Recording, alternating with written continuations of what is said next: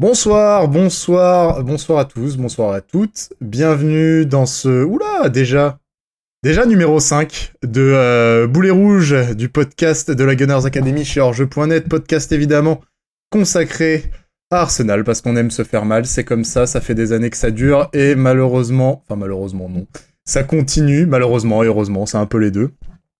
Euh, welcome, bienvenue euh, pour ce donc pour donc ce, ce, cinquième volet déjà. Les choses vont vite. On a mis un peu de temps à le à le concocter parce que voilà les, les matchs s'empilent. On a rencontré des petits problèmes techniques machin et puis les le temps file. On n'arrive pas à suivre. Alors bon, du coup on a pris la tangente. Hein. Euh, c'était un peu le but du podcast à la base. C'était un peu pour pouvoir se se défaire un peu, de se décoller du calendrier, en partie en tout cas, et puis de pouvoir vous proposer euh, des transversales, un petit peu des thématiques un petit peu euh, transverses. Voilà, c'est ce qu'on va essayer de faire dans ce cinquième numéro qu'on a un petit peu mieux organisé. En tout cas, euh, voilà, Bako, Jérémy la, a mis des, petits, des petites notes, des petits un grand 1, grand 2 à la palinée B, tout ça. Il a, il a fait ça très très bien.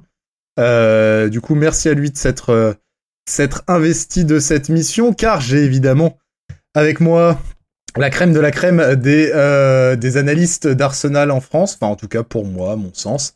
Johnny et Bako, comment allez-vous, messieurs?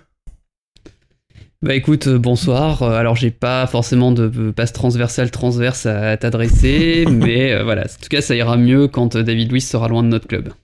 Tout à fait, bien entendu. Euh, Bako, je crois que... Alors je, je sais que tu es là, je crois que tu es là, mais il faut que je te fasse un lentement comme il faut, en l'honneur de de, une de nos nouvelles recrues. Euh, j'ai envie de te dire bonsoir, comment ça va?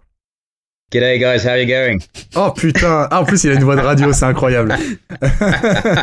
il va bien donc, et en l'honneur de l'arrivée de Matty Ryan, il vous a fait un petit, un petit quoi, un petit bonjour en australien en gros?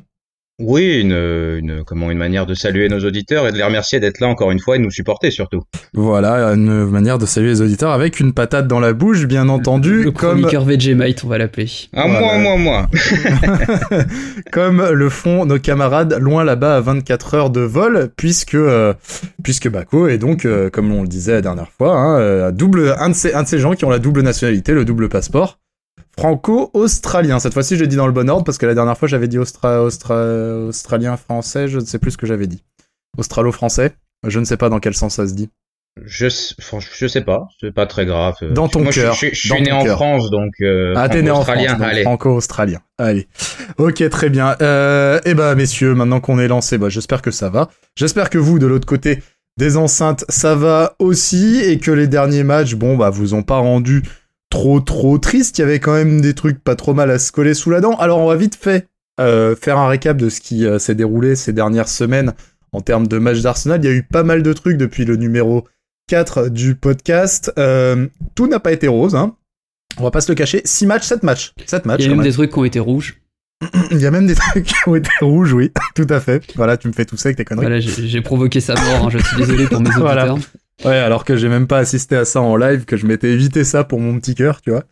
Euh, Qu'est-ce qu'on a eu depuis la dernière fois? Alors, on a eu d'abord une victoire en Cup en prolongation contre Newcastle qui avait été assez pénible, et puis une élimination contre Southampton en Cup aussi quelques jours plus tard, pareil, pénible aussi, euh, à croire que euh, globalement on avait un petit peu kické la Coupe d'Angleterre.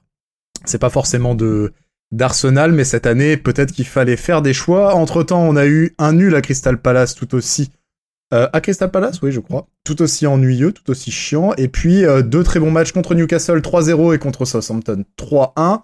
Avant un autre, ma foi, match de très bonne facture. En tout cas, j'ai trouvé de bonne facture. En tout cas, voilà, pas de très bonne facture. Contre United et... À United même Non, euh, c'était à l'Emirates. contre United. Donc, avant cette défaite contre Wolverhampton 2-1, il y a quoi? Deux jours? Deux soirs? Oui, c'est ça, je crois. À l'heure où nous enregistrons, nous sommes le 4 février, donc ça doit être ça. Et bah, j'ai envie de dire, c'est par celui-là qu'on va commencer, par le match à Wolverhampton, parce que vous, vous l'avez vu, messieurs, tous les deux On l'a subi, plus exactement. Ouais.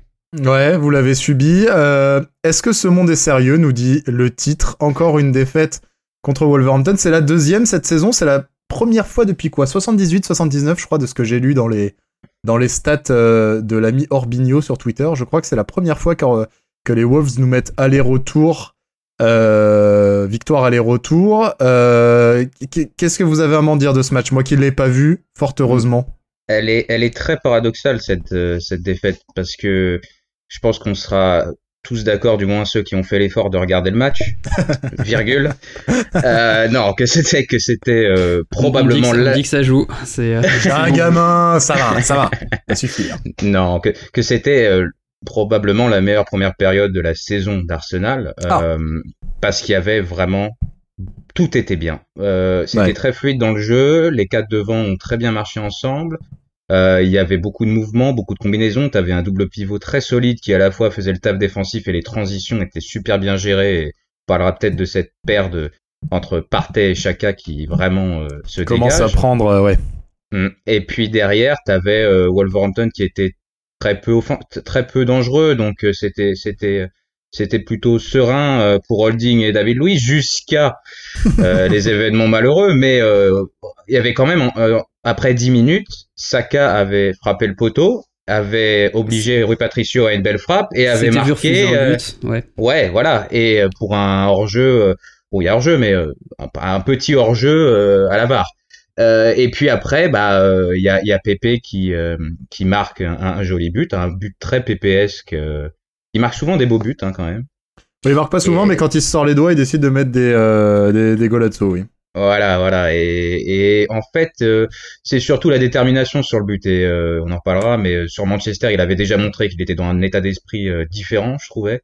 Et là, il l'a prouvé sur cette première période qui était euh, qui était euh, vraiment presque parfaite. Et puis les événements euh, de la 47e minute. Et là, je vais laisser Johnny parce que moi, je ne peux plus. Bah, je suis, je te rejoins totalement sur le fait que d'habitude on parle des deuxièmes mi-temps qui sont toujours meilleurs parce qu'Arteta euh, procède à des ajustements. Mais là, pour le coup, oui, dès le, dès l'entame, en fait, dès la première minute, je crois, ça tape le poteau.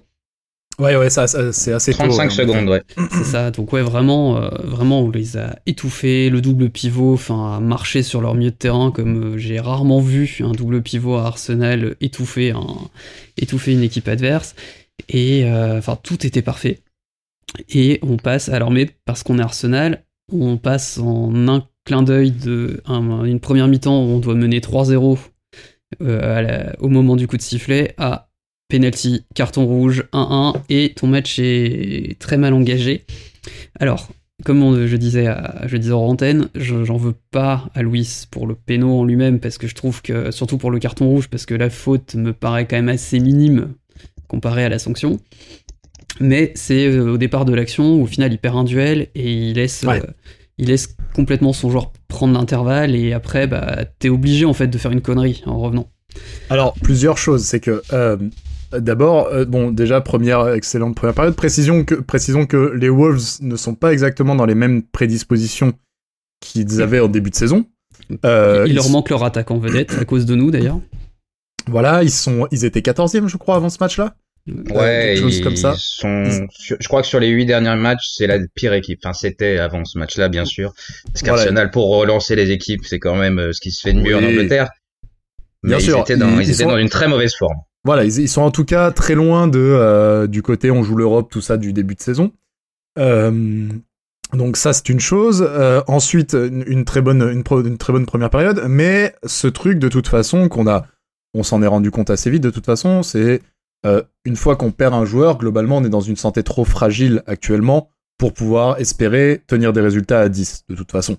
Donc une fois qu'on perd un mec, on sait à quel point c'est euh, gravissime et à quel point ça veut dire qu'en fait le match il est foutu, euh, soit c'est match nul, soit c'est euh, au pire une défaite comme, euh, comme contre Wolverhampton. Bah, surtout quand en plus t'as la réussite en face, quoi. C'est-à-dire t'as Ouais, Moutinho, qui prend une frappe aux 35 mètres qui est pas très puissante, mais il peut pas mieux la mettre. C'est-à-dire qu'il fait poteau rentrant. Leno pourtant se détend bien, mais il peut même pas la, il peut même pas la, ne serait-ce que la toucher. Donc ouais, en fait là t'as toutes les planètes qui sont alignées, puis derrière Leno, peut-être vexé par ça, va savoir euh, qui pète complètement une durite euh, sur un sur un long ballon et là qui anéantit vraiment euh, vraiment ouais, les là. espoirs quoi. Je, je pense que je, suis- je suis d'accord avec vous sur euh, sur ça. Hum, Je pense que malgré tout, sans cette frappe euh, qui sort de nulle part, il y a moyen de peut-être pas de gagner, mais de ne pas perdre ce match. Je pense que Ouais. si Moutinho euh, marque pas comme ça, il- Arsenal ne perd pas. Il y avait encore quelque chose à 10. Après, à 9, c'était foutu et euh, il y avait plus rien qui collait. Et d'ailleurs, les joueurs étaient bon. C'est logique, hein. Mais euh, tout le monde avait lâché. Mais je pense qu'à 10, il y avait moyen de prendre un point. Après, voilà, c'est le foot, t'es jamais à l'abri de te prendre une frappe comme ça, et, euh, et de toute façon, il y avait une malédiction sur ce match, et c'était c'est comme ça. Alors justement, si je revenais un petit peu sur les implications, sur le côté, une fois qu'on est à 10, c'est terminé, machin, pati patata, c'est pour appuyer un petit peu sur tout le, toutes les conséquences en fait d'une faute de David Luiz. C'est pas simplement euh, alors voilà, euh, globalement, bon, je vais, on, va attaquer directement le morceau David Luiz, comme ça, ce sera fait. Parce que je suis en train de prendre des gants, machin et tout. Euh, euh bien sûr, on a vu des gants box, hein, je pense. ouais, non mais, non mais, il y a des choses qu'il faut préciser parce que euh, donc, en dépit du fait que j'ai pas vu le match, j'ai vu l'action, etc. en effet, le rouge me paraît dur, me paraît sévère, d'autant qu'il y a cette fameuse double règle euh, qui semblait être écarté, mais qui en fait non ne l'est pas. C'est ça, Jérémy, dans, dans le cas où euh, il ne joue pas vraiment le ballon. il peut y avoir double sanction. De ce que j'ai compris, j'ai voulu checker sur le site de la première ligue qui était mort, donc euh, peut-être que tout le monde a voulu checker. De ce que j'ai compris, il y a toujours cette double peine si le défenseur ne joue pas pour prendre le ballon. Ok, donc Peu là importe en que ce soit volontaire, violent ou qu'importe. C'est si tu joues le ballon, tu joues pas le ballon, c'est ça la règle. Ok, donc là en l'occurrence, euh, Louis qui était en train de replier, qui passe dans la course de William, qui le fait tomber, visiblement ça serait, il ne joue pas le ballon. Mais à la limite, peu importe, parce que c'est vrai que le, enfin à mon sens en tout cas, le, il y a carton rouge, le carton rouge est dur, le carton rouge nous fout dans la merde. À côté de ça, la VAR euh, pourrait revenir dessus, estimer qu'il y a contact, qu'il n'y a pas contact. Arteta est là en train de dire qu'il n'arrive pas à estimer qu'il y a contact sous cinq angles différents. Très bien. Puis j'ai l'impression qu'en ah. plus Posson euh, avait un petit doute au moment de mettre le rouge parce qu'il a demandé à David Luiz de pas sortir tout de suite. Oui, c'est très possible, mais admettons, admettons. Euh, à force de supporter Arsenal, et s'il y a bien un truc que j'ai hérité de mon prédécesseur, de, de, de, de, l'éditeur, ce bel homme, voilà, s'il y a bien un truc qui m'a appris entre deux, euh, entre deux bières et dans des regards un petit peu alcoolisés, c'est que L'arbitrage. J'avais très peur de ce que. Euh, quand t'as commencé par entre deux, j'avais très peur de ce qu'allait suivre. Oh, il s'est passé plein de. Euh, il y avait pas que les. bref. Alors, euh, j'aurais pu glisser plein de choses dans cette phrase. Mais en tout cas, ce qui m'a appris, c'est en gros, l'arbitrage, faudra toujours faire avec. L'arbitrage, il sera là. Ce sera un aléa. Il ira dans le bon sens, il ira dans le mauvais. Il y aura la VAR, il y aura pas. Il y aura. Faut, à mon sens, faut voir un petit peu au-delà. Et au-delà, qu'est-ce qu'on voit? On voit que cette situation-là, comme des milliards avant, cette situation où il y a un risque de prendre un penalty, de prendre un carton rouge, elle colle à la peau de David Luiz. Pourquoi? Parce que le mec est complètement à côté de ses pompes. À un moment, il faut juste regarder et au lieu de euh, euh, parce que ça s'est vu sur les réseaux sociaux beaucoup ces derniers jours, même euh, de la part des journalistes qui sont autour d'Arsenal, etc. Au lieu de dire ouais l'arbitre franchement machin, l'arbitre, ok l'arbitre bah peut-être il a fait un choix, peut-être il a fait un mauvais choix, peut-être que la VR a merdé encore, mais ça ça arrivera encore et encore. Par contre, ce pourquoi l'équipe et les joueurs sont responsables, c'est de leur performance. Et là en l'occurrence, sur cette action-là, comme sur des milliards d'autres, la performance de David Luiz, elle est à chier par terre.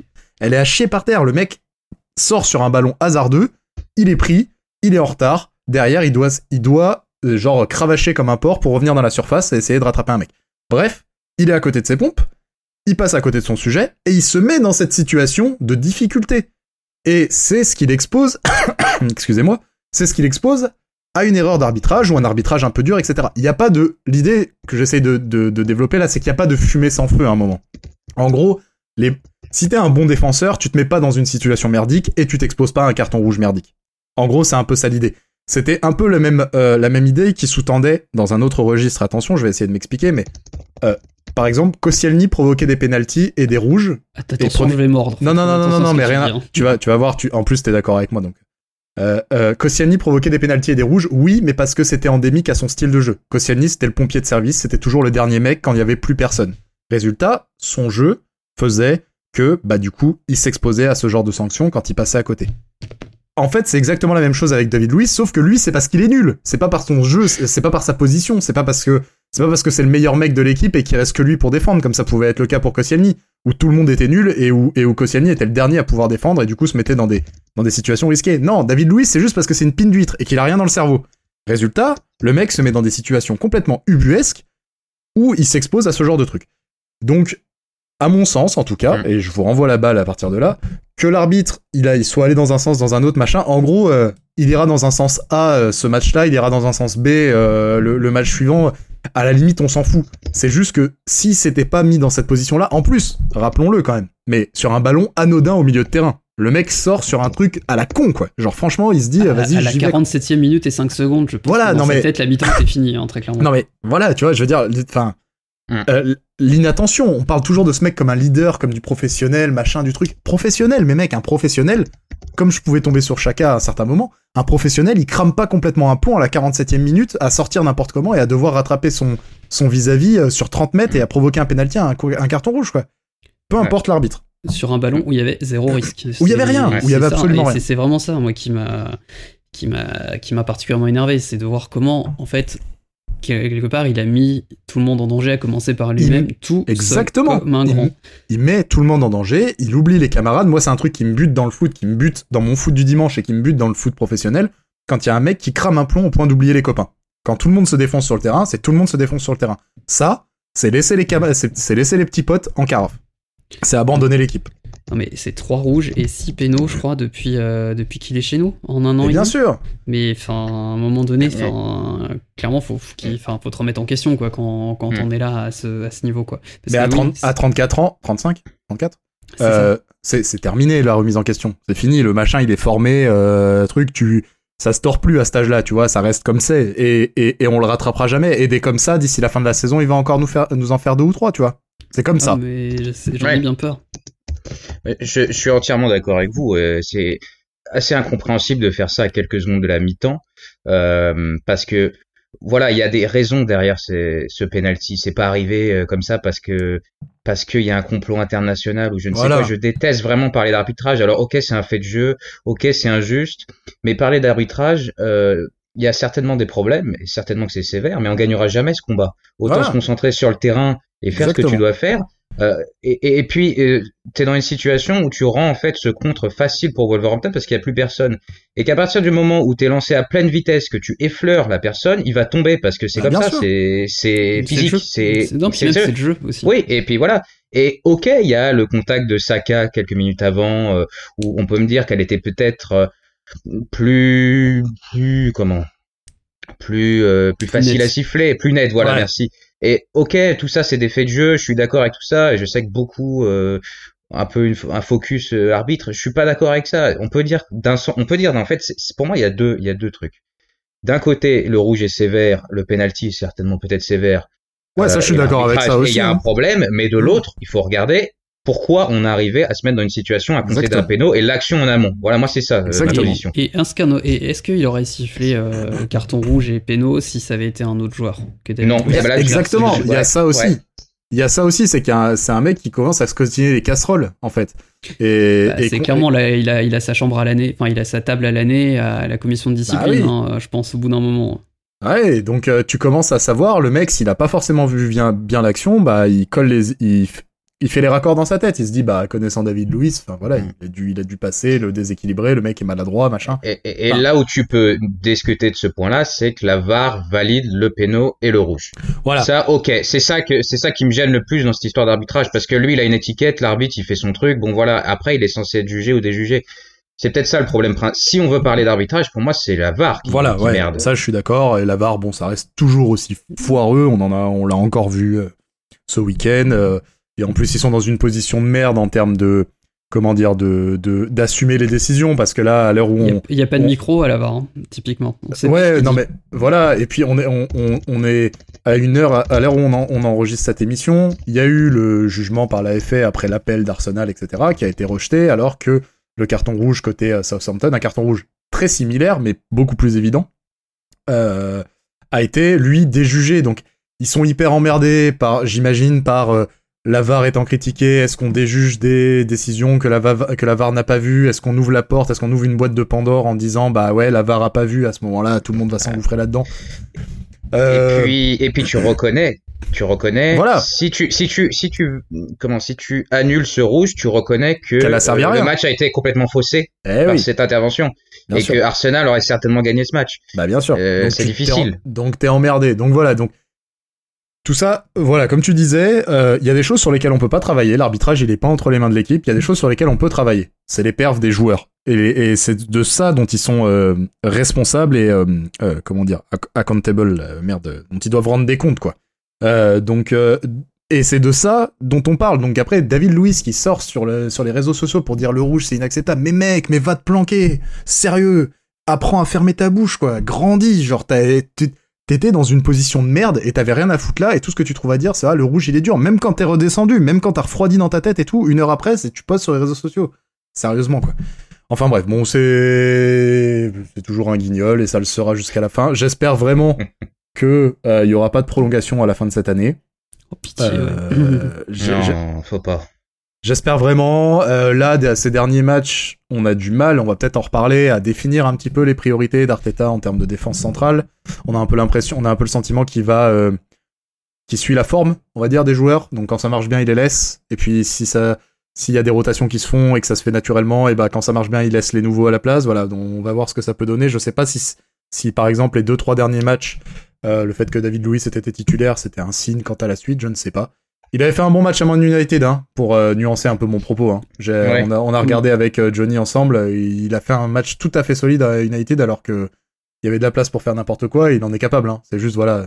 Tant que en fait, Avec Cavani qui part dans le dos, oui, euh, on, avait de quoi avoir peur. Hein. Ah ouais, bah oui. En fait, c'est un gars, euh, surtout euh, maintenant, à ce stade de sa carrière, il peut te faire 5-6 matchs de suite impeccables, et le septième, il va péter une durite, mais un truc inexplicable. Ça. Et, et, dans le sens où Mustafi avait un peu cette tendance-là, mais peut-être je sais pas, ouais, ouais, voilà, euh, de pouvoir enchaîner deux trois matchs. Et tu crois qu'il va, euh, la confiance va lui permettre d'être plus serein et de justement de d'apprendre de ses erreurs? Et puis pam, le, le match d'après, bah c'est le rouge, le péno, le, marquage, le, il y a, y a, un truc qui, qui craque quoi.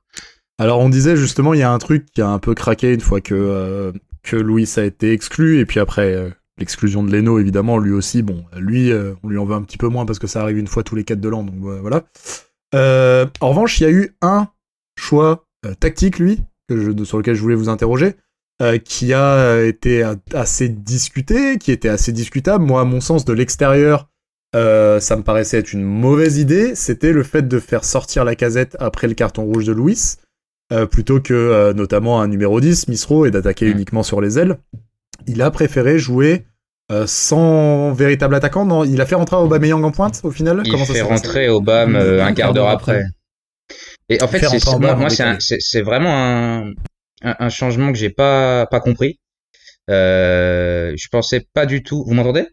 Oui, oui, tout à fait. Oui, pardon. euh, mais j'ai pas compris parce que euh, je pensais vraiment que Smith Rowe allait sortir ou à la limite Pépé, euh, ça aurait été sévère, mais il fallait sortir plutôt un joueur de ce profil-là et avoir la casette devant parce que surtout tu es à 10 contre 11, tu vas, tu vas avoir peu de ballons et tu vas devoir trouver un point d'appui, quelqu'un qui va pouvoir euh, la garder cette balle et, et, faire remonter le bloc et puis le taf défensif de la casette. C'est surtout toutes ces petites choses ensemble. Euh, je comprenais pas exactement l'idée derrière. Sur, et puis surtout après pour faire rentrer Aubameyang 15 minutes derrière qui a fait un match cataclysmique. Mais quand il rentre, il y a déjà deux, hein, je crois. C'est vrai, c'est vrai, il le fait rentrer après euh, après le but de Moutinho. Mais sur ce changement à la mi-temps, j'aurais pas. Alors, il tente peut-être un pari, mais euh, pour moi, il est, il était voué à, l'échec ce, ce, pari. Alors moi, sur le moment, je, je pense, enfin comment dire, j'étais plutôt d'accord avec le changement dans le sens où en fait, euh, dès que dès que Smith Rowe, Saka euh, et même Pepe en fait commençaient à combiner un petit peu, on, les remettait vraiment, on les, on les mettait vraiment dans la sauce. Sauf que, euh, bah, du coup, euh, ça s'est avéré être effectivement un mauvais choix dans le sens où on n'a pas réussi à ressortir un ballon. On, ne pouvait pas allonger, on pouvait pas. En fait, tu te prives d'une solution. Eh tu te prives aussi du, fait que la casette euh, aille chercher un petit peu le premier relanceur en face. Ah et, puis, et puis, du coup, ça crée un trou de 20 mètres en fait entre le premier relanceur et, et Smith Rowe. Sans, sans, compter le fait que si t'as un but à marquer, il faut que t'aies ton, aies ton finisseur, quoi. Tu, tu eh sors le mec qui peut, te, qui peut te mettre un but sur un seul ballon. Euh, D'après vous, c'était quoi du coup l'option? C'était de jouer sur euh, les contres, d'opter pour la vitesse et garder un maximum de vitesse en contre avec. Euh, c'est comme ça que j'avais compris, ouais.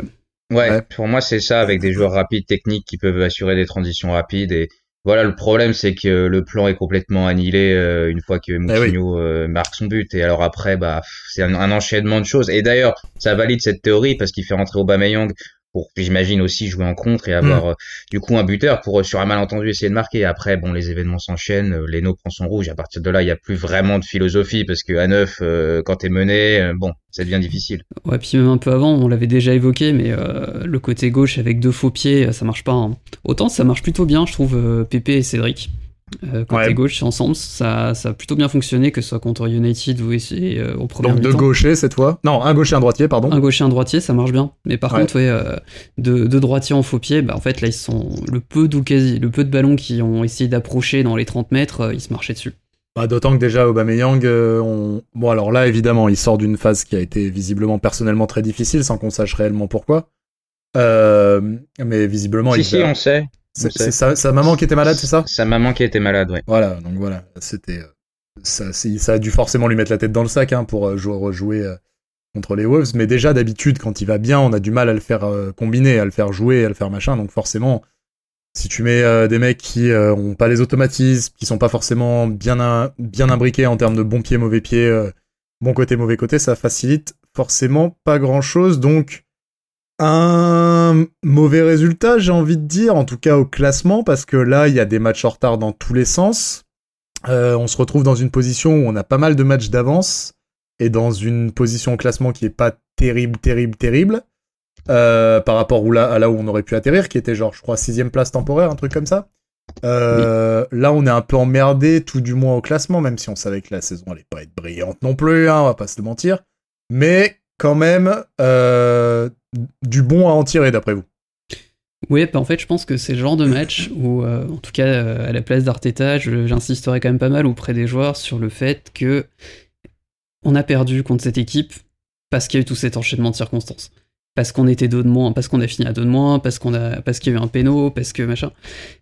Et euh, en, voilà, en insistant sur le fait que tu rejoues ce match dix fois, tu leur mets aller plusieurs fois 3-0 euh, sans, sans coup férir, quoi. Ouais. Donc ouais, on peut. Enfin, je pense que dans son discours, il va vraiment, euh, il va vraiment s'appuyer là-dessus parce qu'il y a quand même tout ce positif dont on a parlé à, à, à mettre en avant, quoi. Ouais, Ouais, je, moi je, suis- je suis d'accord sur ça. Euh, je- ma seule crainte, c'est que euh, il lâche un petit peu mentalement ou que ça leur ait mis un coup en fait. J'espère Ouais. pas parce que ils ont pas à rougir de leur performance. Euh, la première mi-temps, euh, la première mi- période pardon est très bonne. Euh, Après il y a des faits de jeu. Voilà, euh, c'est comme ça. Euh, il faut, à mon avis, il vaut mieux, comme dit euh, Johnny, se concentrer sur cette première période qui est vraiment très bonne avec plein de choses positives, avec Ce, ce milieu des associations, voilà, ce milieu, des associations sur les côtés, des encore la Smith Rowe, la casette qui marche bien, Cédric qui a été bon. Voilà, il y a, il y a plus de choses positives à négatives que retenir. Après, le résultat à la fin, ça fait mal. C'est difficile de comprendre comment tel cataclysme a pu arriver, mais bon, ça arrive. hein. Ça arrive surtout beaucoup à Arsenal. Euh, il va falloir maintenir donc la dynamique, euh, la dynamique qui avait été euh, bonne jusque-là. On était sur 7 matchs sans défaite, 5 victoires, euh, 14 buts pour, euh, 2 buts contre, 5 clean sheets en 7 matchs. C'était des stats qui étaient absolument pas attendus il y a encore 2-3 mois. C'était solide, ça commençait à bien jouer. Je pense notamment à ce match sur lequel on va revenir, qui était le match du week-end en l'occurrence, donc avant celui des Wolves, qui était ce- la grosse affiche entre guillemets contre United, qui a fini par accoucher d'une souris, un 0-0 un petit peu triste et j'aurais tendance à dire pas forcément mérité.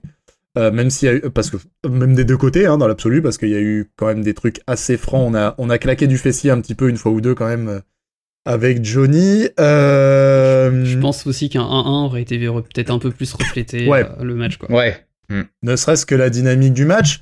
On a vu un match euh, très ouvert finalement et euh, une équipe d'United qui, ma foi, n'a pas grand-chose d'un prétendant au titre quand même.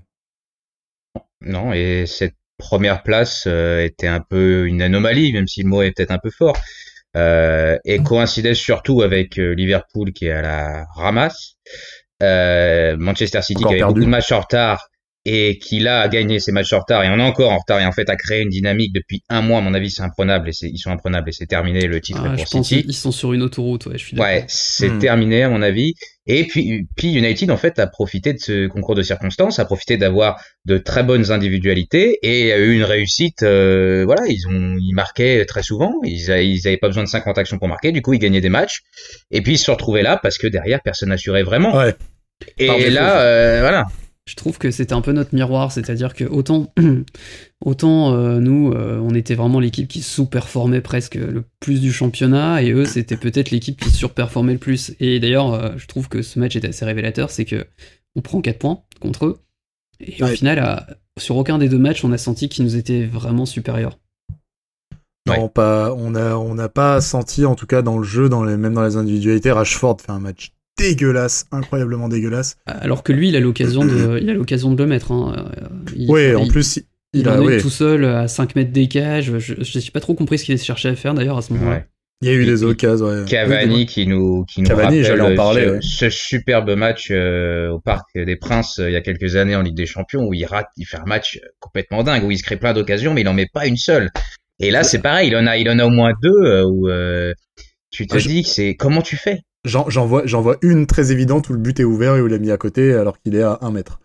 Euh, euh, c'est dur parce que c'est un joueur qu'on aime en plus, mais euh, des fois il donne un peu le bâton pour se faire battre. Il y a eu des occasions côté United, il y a eu pas mal d'occasions aussi côté Arsenal, pas mal de possessions surtout, de domination dans le camp adverse. La casette qui touche la barre donc sur un coup franc, je crois. oui.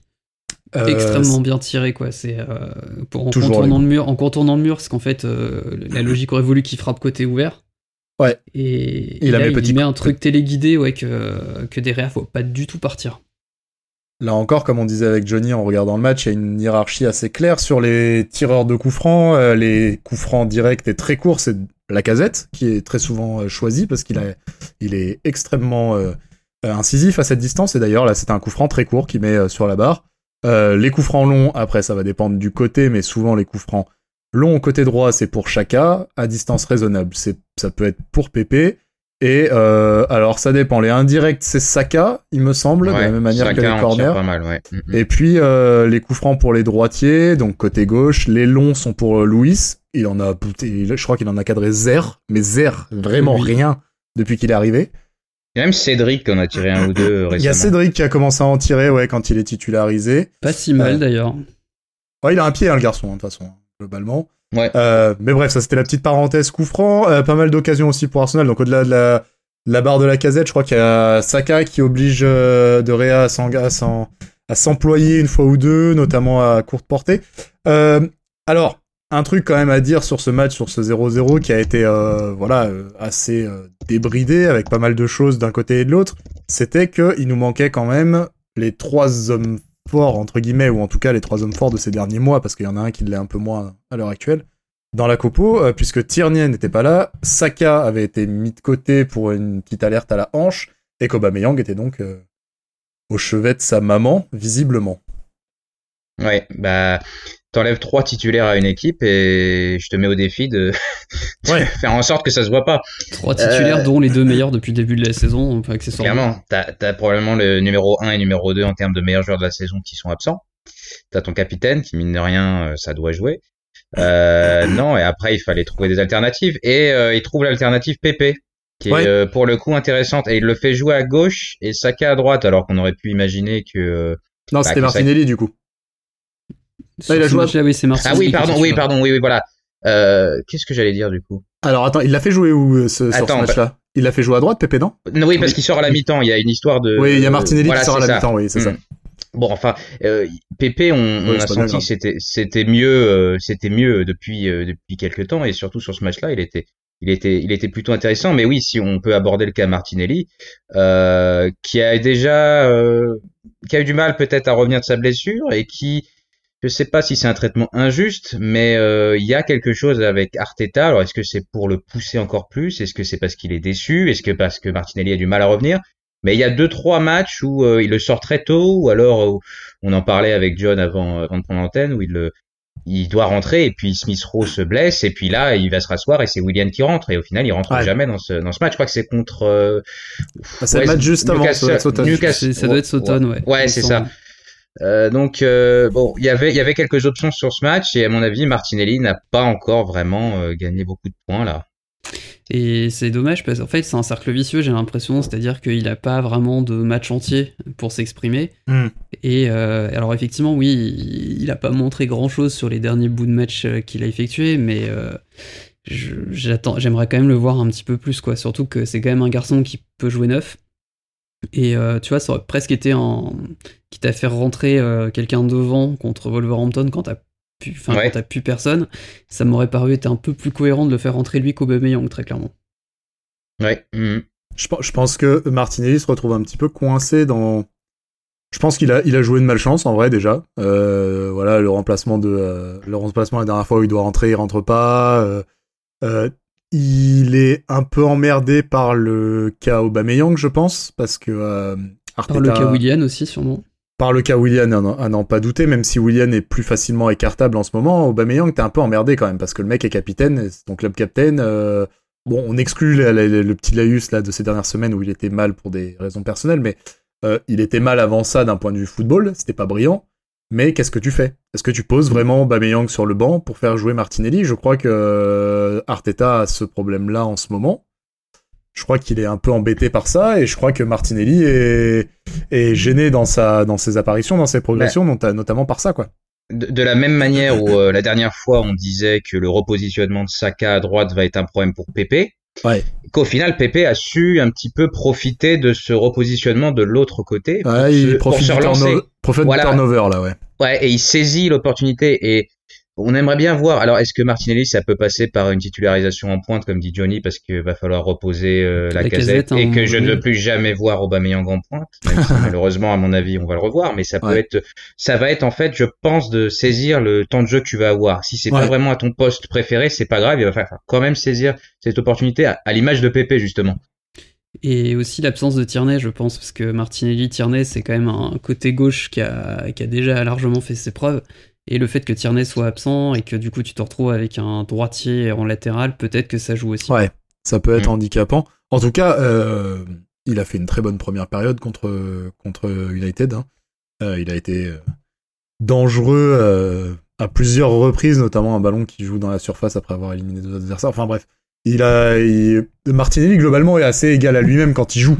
Euh, Oui. C'est à chaque fois, c'est jamais, une... enfin, à mon sens en tout cas, c'est jamais une déception. C'est toujours un garçon qui a beaucoup d'énergie, beaucoup de cœur, beaucoup de volume, beaucoup de, Qui se met dans le sens de la marche aussi. Sur Exactement, qui est épatant euh, techniquement et voilà sur l'envie.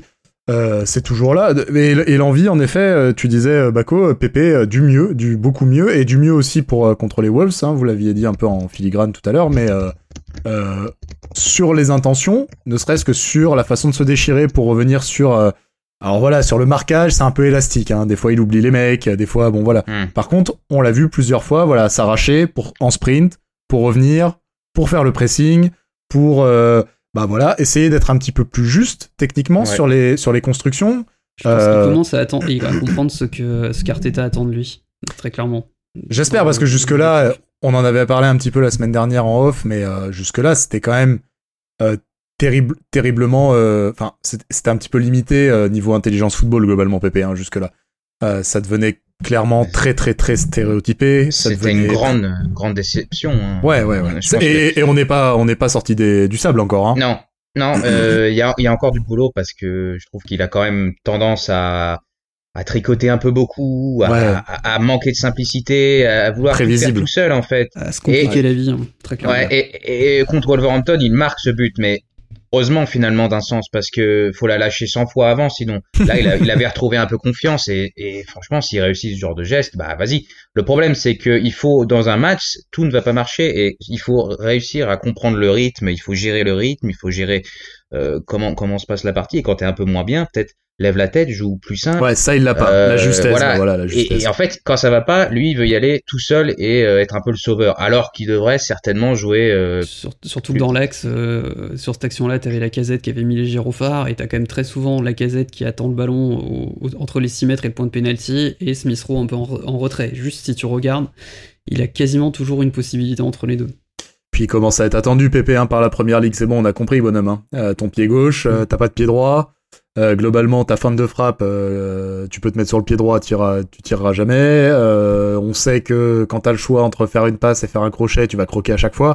Globalement, si t'es si t'es défenseur en première ligue, que tu fais bien ton taf en vidéo, que tu te renseignes un petit peu sur l'adversaire ou juste que tu regardes quelques matchs, le gars Pépé, je dis pas qu'il est prenable, hein. je dis juste que si t'as un bon défenseur de première ligue, à savoir un bon joueur de haut niveau, tu peux avoir un avantage rien que dans sa façon de, de voilà rien qu'en lisant un petit peu le jeu et dans ses attitudes parce qu'elles sont très sont très très prévisibles jusque là même si voilà, ça a changé un petit peu, on va voir ce que ça donne, mais ça a changé un petit peu. D'où l'idée de le mettre à gauche. Peut-être aussi un petit peu de variété, ouais. ouais. et il le fait, il peut plus du coup faire ce, cette euh, Ariane Robenisation quoi. Ouais, ouais. Je rentre euh, et je j'enroule parce que ça marche plus. Et là, Alors, il ce, ce pourquoi il était bon en plus à la base, c'est con, hein, mais il a, il a fumé son, il a fumé son propre avantage, quoi. Genre, euh, sa, sa clé, son, son, son joker, son truc de repiquer sur le pied gauche et d'être fulgurant, machin, il l'a, il l'a complètement usé, quoi. Bah, des, des Ryan Robben, on en a connu qu'un, crois, depuis qu'on regarde le foot à peu près. Ouais, non, voilà. Des mecs qui font tout le temps la même chose, mais ça marche parce qu'il y a une vivacité d'appui, il y a, je sais pas, il y a un jeu de corps, Ah, je a- pense, qui, euh, qui marchait à chaque fois, quoi. Bon, je pense qu'on a fait un petit peu le tour. En tout cas, voilà, euh, un match euh, United, ça reste, ça reste très, prena- euh, très prenable. Euh, Bruno Fernandez, c'est bien, mais ça pleure beaucoup, beaucoup, beaucoup, beaucoup, beaucoup. Et, assez- et ça laisse traîner ses semelles là où il faudrait pas.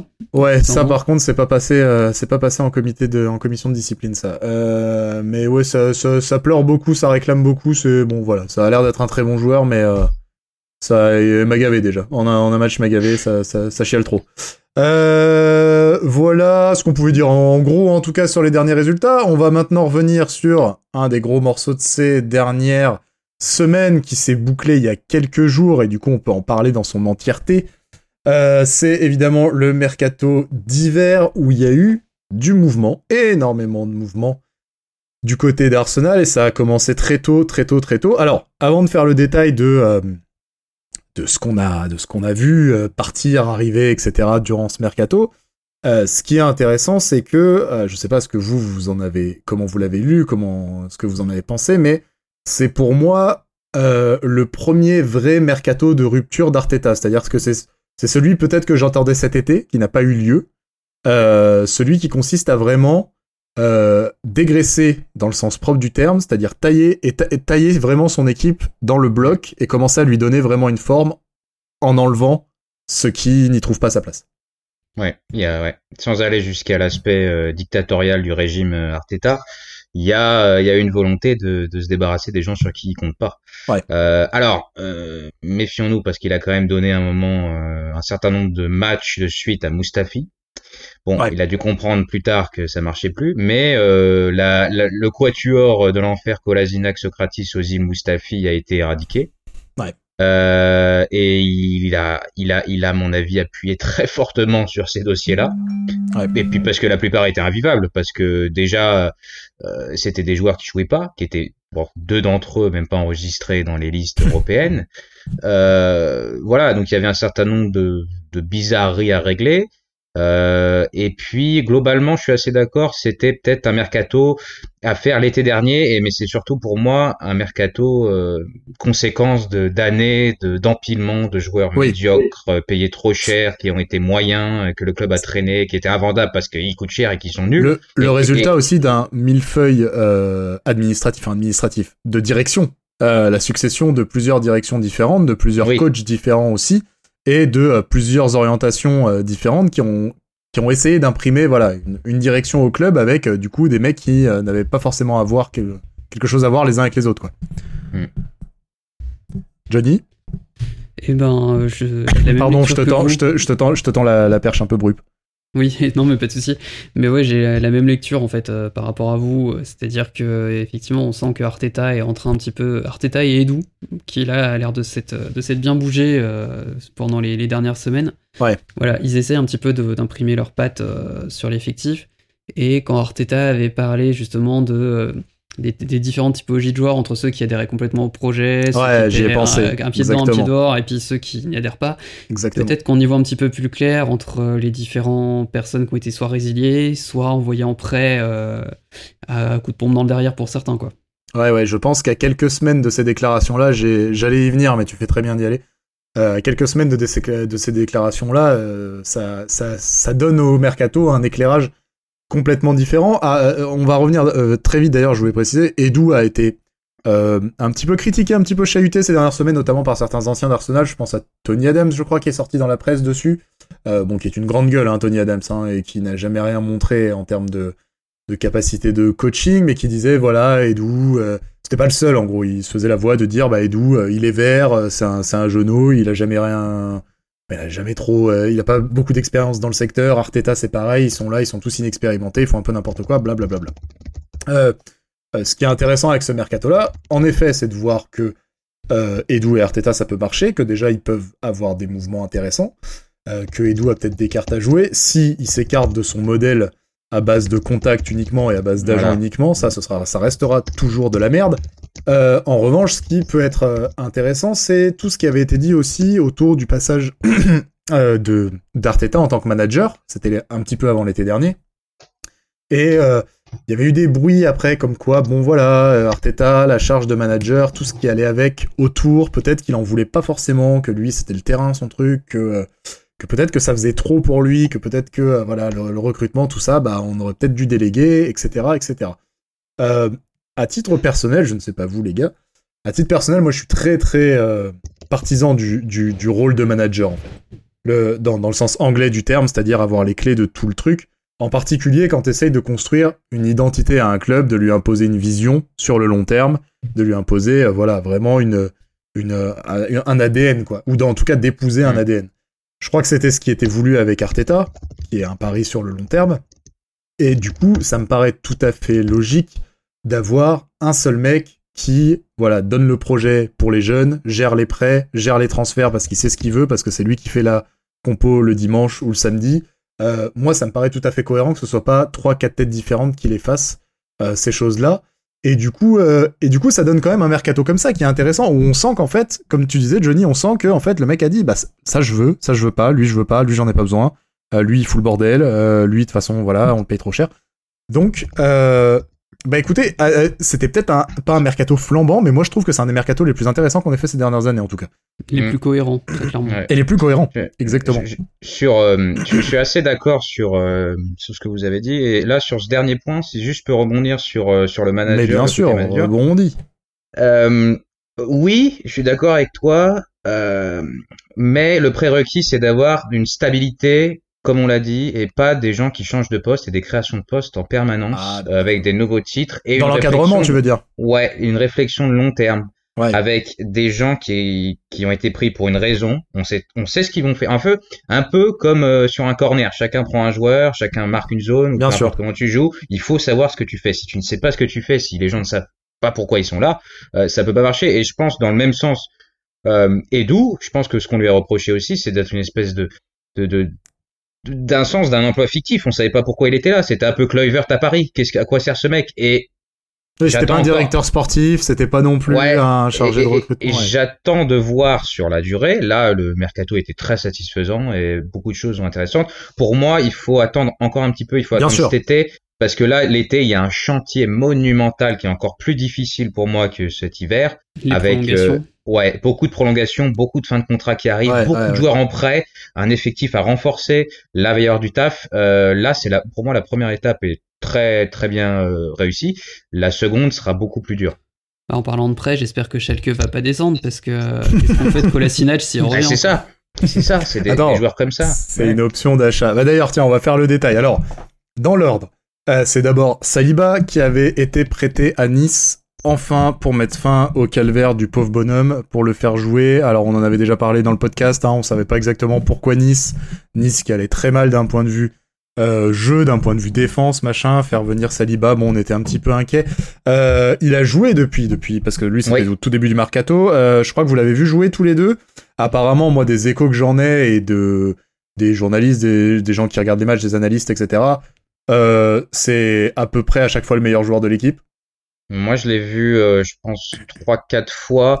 Euh, déjà, ce qu'il faut voir, c'est qu'il joue tous les matchs et il joue régulièrement.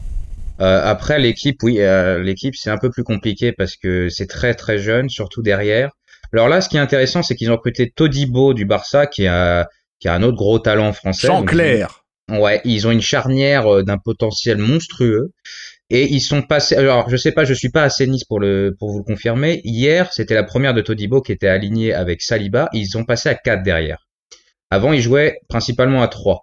Euh, et, alors du coup, il va être avec un autre joueur à gros talent. Euh, c'était mieux hier, je trouvais Nice. Bon, ils ont perdu, mais c'était mieux. Euh, du point de vue de Saliba, je trouve qu'il est extrêmement euh, confiant, solide, serein avec le ballon. Il aime beaucoup. Hmm. Euh, tu lui laisses un espace, il va monter avec le ballon. Il va essayer de te trouver une passe qui casse une ligne. Il va essayer de gagner des mètres. Il va, il va être, il va être très très intelligent euh, pour comprendre les déplacements des autres joueurs. Et euh, en fait, il a un jeu très à risque, ce qui peut être aussi un problème dans certaines circonstances. Mais, Mais imagine il a- ça avec un partet devant lui, par exemple. Ouais, voilà, bah c'est Qui des- sait se mettre entre les lignes, qui sait Ouais. demander le ballon, qui, euh, Imagine ça avec David Louis à côté, par exemple. Bah, ce, sera, ce, sera avec, ce sera avec Gabriel. Oh, ce ce, sera avec oh, Gabriel. oh, ce- ce silence, non, non, c'était une connerie, bien entendu. N'invoque pas, n'invoque pas trois fois la dame Pour, l'instant, euh, pour l'instant, c'est difficile pour Nice, mais lui au moins il joue. Et, euh, et alors il y a eu cette conférence de presse juste pour en dire euh, deux mots très rapidement, où il a, il est un peu revenu sur sur la période difficile à Arsenal. où Hmm. Il dit que voilà, oui, il, est, il était déçu de de pas avoir joué. Euh, et que quand il était transféré pour 30 millions, il s'attendait pas à, à être en réserve, ce que je peux tout à fait comprendre.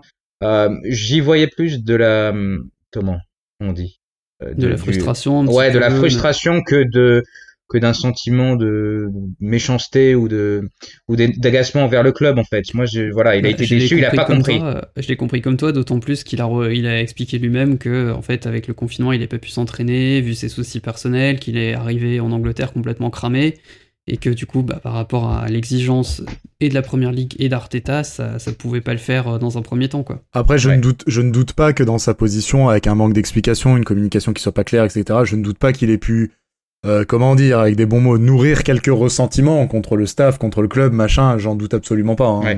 Ça serait presque, enfin, ça serait humain, hein, je veux dire. hein, Mais il a eu la décence de, ouais. Mais il a eu la décence de pas descendre tout le monde et de. Non, voilà, la, la, euh, Alors, la- ah, les citations qui ont été extraites de la conférence sont un peu. euh, Oui, il faut regarder tout. Il faut honnêtement, Voilà. il faut regarder tout. Et il a repris Euh, la parole il y a pas longtemps là dans Téléfoot. je Oui, crois. ouais, ouais, c'est c'est là où il évoque les, la somme. En gros, lui, il, il comprend que quand on l'achète 30 millions, c'est pour jouer. Et Oui, qu'il a sûr, vu, il sûr. voit que les réactions, il voit à quel point il est attendu, il voit le chantier euh, certainement dans lequel il va débarquer et il se dit bon, ça y est, je vais jouer et là, ça va être ma chance. Et au final, euh, il joue un match de Bien sûr. prépa et il se retrouve en réserve avec l'illustre Socratis, ce qui doit pas être facile. Comme quoi, quand euh, j'ai eu des échanges plusieurs fois sur les réseaux sociaux, machin, sur la gestion psychologique de du cas du cas Saliba et globalement, euh, j'ai eu des réponses des fois un petit peu aberrantes à base de non mais les mecs ça va, ils regardent pas tout, ils pensent pas, tu sais, ils sont sur autre chose et tout. Non, c'est pas vrai, ils sont pas sur autre chose, ils sont comme nous, ils regardent la presse, ils regardent les messages, ils voient qu'il y a des gens qui les attendent. Ils savent qu'ils ont coûté 30 millions d'euros, ils savent Bah, que me, me Ah, fais pas croire que tu vas ne me fais pas croire qu'en plus euh, si t'es français que tu sais qu'il y a plein de français qui supportent Arsenal tu vas pas aller regarder deux trois Bien messages sûr. euh, Et, et je vais prendre un exemple à- à- à- qui n'a rien à voir, mais qui, qui va dans, dans le sens de ce truc. Euh, feu, euh, l'ami Frank Lampard. Euh, petit bon, ange parti trop petit tôt ange. Oh là là, misère. petit ange parti. Bon, oh, pff, on a quand même attendu. Euh, bon, je trouve quand même que c'est de la merde hein, de l'avoir dégagé. Hein. Abramovich reste un immense connard. Mais bref. Euh, qui avait dit en conférence de presse qu'il s'était payé, un peu gratuitement d'ailleurs, de manière tout à fait nulle, parce qu'il était un peu au pied du mur, qu'il s'était payé un journaliste de The Athletic, en disant qu'en gros ses, comptes- ses comptes rendus étaient biaisés, machin, et que ça flinguait la confiance de ses joueurs, qu'il les lisait. En fait, je pense que c'est pas la partie fausse de sa déclaration. Sa déclaration est pourrie, mais c'est pour dire, ouais, en fait, c'est pas vrai de dire qu'ils sont hermétiques à tout ça et de dire que que il y y a une barrière et que les mecs en gros lisent pas la presse, machin. Non, c'est pas vrai. Et en effet, le cas le cas Saliba, il a été euh, il a été extrêmement mal géré. Donc après Saliba, bon bah voilà, on va on va croiser les doigts pour que ça se passe bien. Il a un autre très bon prospect à côté de lui.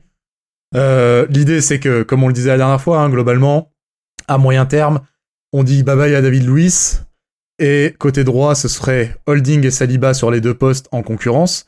Et côté gauche, ce serait Gabriel et Marie, pas en concurrence, je pense, avec une certaine hiérarchie. Côté Holding et Saliba, il y a peut-être une concurrence à faire jouer, mais en gros, ce serait l'idée. Ça, c'est le scénario le plus simple. À mon avis, ça Et va le pas meilleur. être aussi simple. Non, ça va évidemment pas être aussi simple. Non. Euh, Saliba a donc été envoyé à Nice. Ensuite, on a eu droit à Kolasinac qui est parti en prêt à Schalke. Alors, Johnny, tu le disais tout à l'heure. Alors, je crois que c'est un prêt avec option d'achat s'il reste en haut, je crois, c'est ça? Il y, a un- il y a un truc comme ça ouais donc on va vraiment espérer euh, je pense qu'on va suivre fébrilement euh, le- les, les, les scores de Schalke surtout en fin de saison Alors, je crois que ça, re- ça remarque là. Ces dernières... Enfin, ça, ils sont remontés là ces dernières semaines. Ils ont eu leur première victoire, tout ça. Je crois que Oui, ça je se crois passe. qu'il il a, il a fait son premier match où il était même capitaine ou un truc comme ça et euh, ils ont eu leur première victoire depuis un an. Je dis ça. Voilà, c'était ça. C'était ça, voilà, il me semblait. voilà non. Si, si, si vous nous écoutez c'est c'est l'homme providentiel pour vous surtout gardez-le hein. Achetez, achetez. Alors, si on dit Kolasinac, bon, globalement, Kolasinac, euh, Ça nous a coûté un peu de thunes à la signature, tout ça. Ça a jamais vraiment bien marché. C'était marrant comme euh, comme gadget, on va dire, à sortir, surtout quand. quand Oui, ça, faisait une alternative à Montréal, on va dire. Ouais, et puis c'était rigolo. Tu sortais Colasinac, le mec était buff, il allait mettre des tampons à l'adversaire, ça nous faisait marrer. Il a, il a, il a failli mettre une patate au mec qui a attaqué euh, Ozil. Ça nous a fait beaucoup rire. Après, niveau football, c'était quand même une énorme porte de saloon et un mec qui, euh, qui a très bien marché de mémoire euh, dans, le, dans le système de d'Emery, quand il y a- Oui. avec tous En, ces en dédou- piston. Ouais, avec Piston tous ces aussi. dédoublements dans la surface, exactement. Euh, mais qui a pas, bon voilà, qui avait des grosses lacunes euh, défensives quand même. Et euh, pas tellement un apport très régulier euh, devant. Donc Kolasinac en prêt, visiblement, pour être dégagé à terme. Et là, c'est là que c'est intéressant parce qu'il y a une, comme tu le disais tout à l'heure, Jérémy, il y a une espèce de ligne là. Il y a une espèce de communauté d'intérêt, on va dire. Kolasinac est envoyé en presse. Socratis a été résilié après avoir joué depuis le début de saison en U23 et n'avoir jamais été intégré aux équipes de, de DA, quoi. Euh, et il- est à l'Olympiakos, je crois, c'est eux qui l'ont signé finalement. Ouais. Voilà. Mous... Alors attendez, là, voilà. Alors, je, je vais enchaîner comme si c'était des. Non, là, il faut s'attendre, il faut s'arrêter deux petites minutes. Parce que les deux suivants. Les deux suivants font, font partie du même club. Euh, euh, avec Kolasinac et Socratis, et je pense que le fait que les quatre aient été dégagés tous en même temps, au même moment, ce n'est absolument pas anodin, et je pense que c'était un petit club qui était en train de doucement pourrir le vestiaire. Euh, les deux suivants, c'est évidemment Mesut Özil et surtout Shkodran Mustafi. Les amis, si j'avais une petite musique, mais on n'en est pas là euh, d'un point de vue technique et d'un point de vue moyen, Je, je peux t'envoyer le générique de la boule noire de Motus pour le Ah ouais, mais on si les gens, les gens, oui voilà. Alors on fera un montage formidable, On fera un truc, faire, hein. ouais, ouais. une musique gay, je ne sais pas, mais ça y est, nous sommes en 2021 à l'heure où je vous parle, nous sommes le 4 février et Shkodran Mustafi n'a pas été prêté, non, non, non. Il Non. a été euh, résilié. C'est-à-dire que voilà, il n'y a plus aucun lien qui relie aujourd'hui Shkodran Mustafi et le, le, le club d'Arsenal. C'est un, c'est un jour nouveau.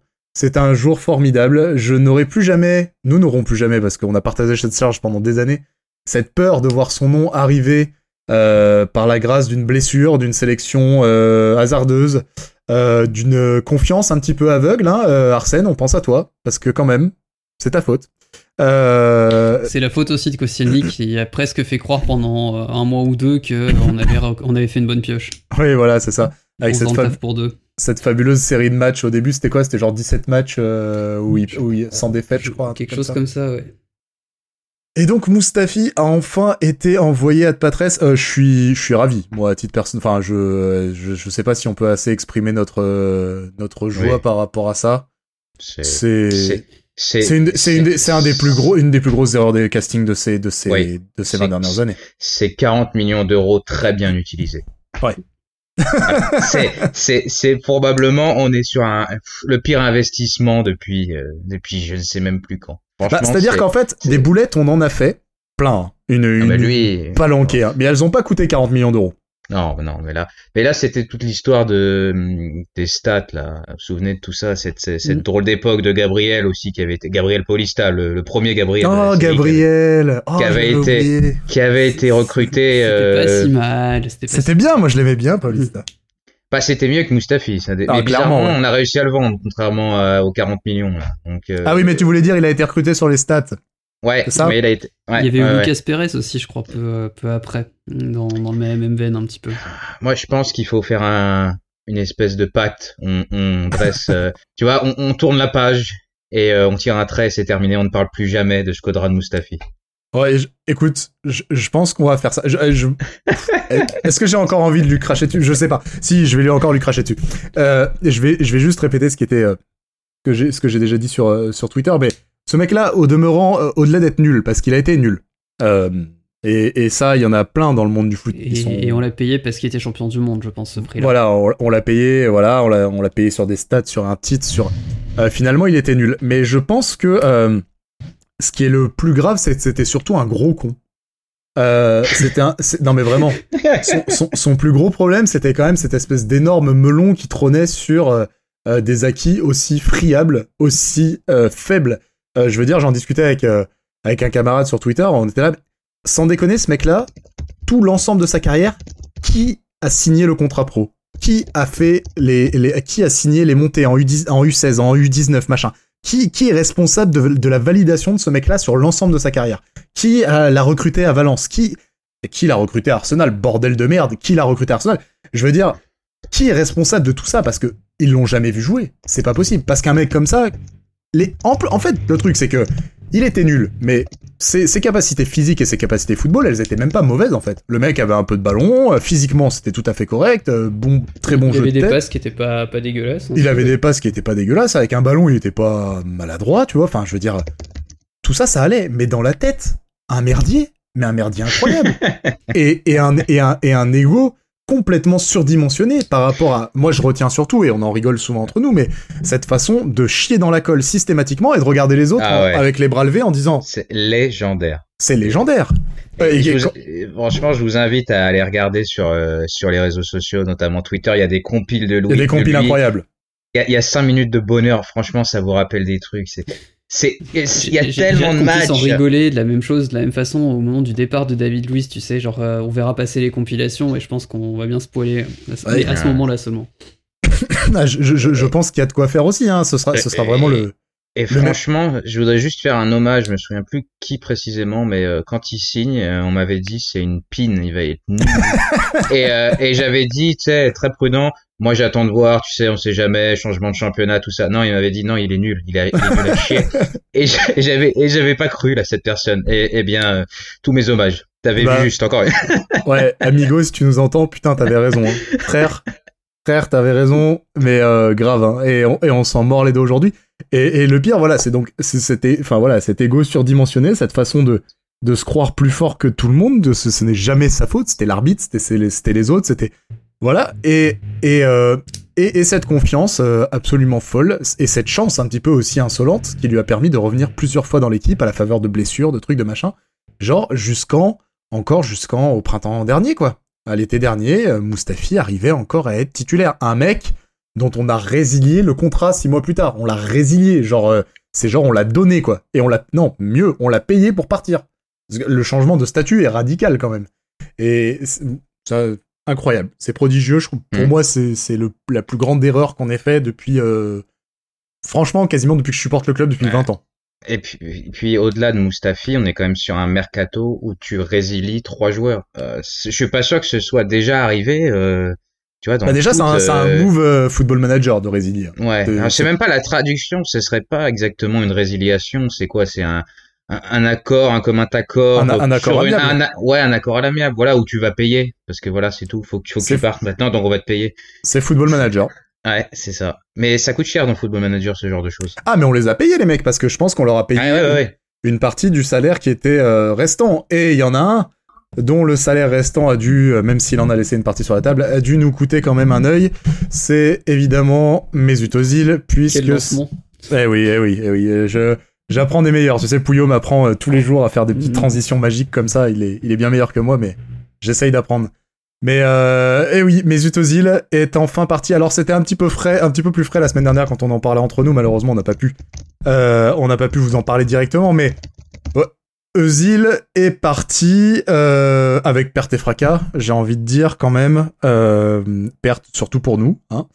Euh, fracas un peu pour le reste. Mais voilà, c'est la fin d'une quoi, d'une époque, d'une histoire euh, vachement vachement mouvementée en tout cas.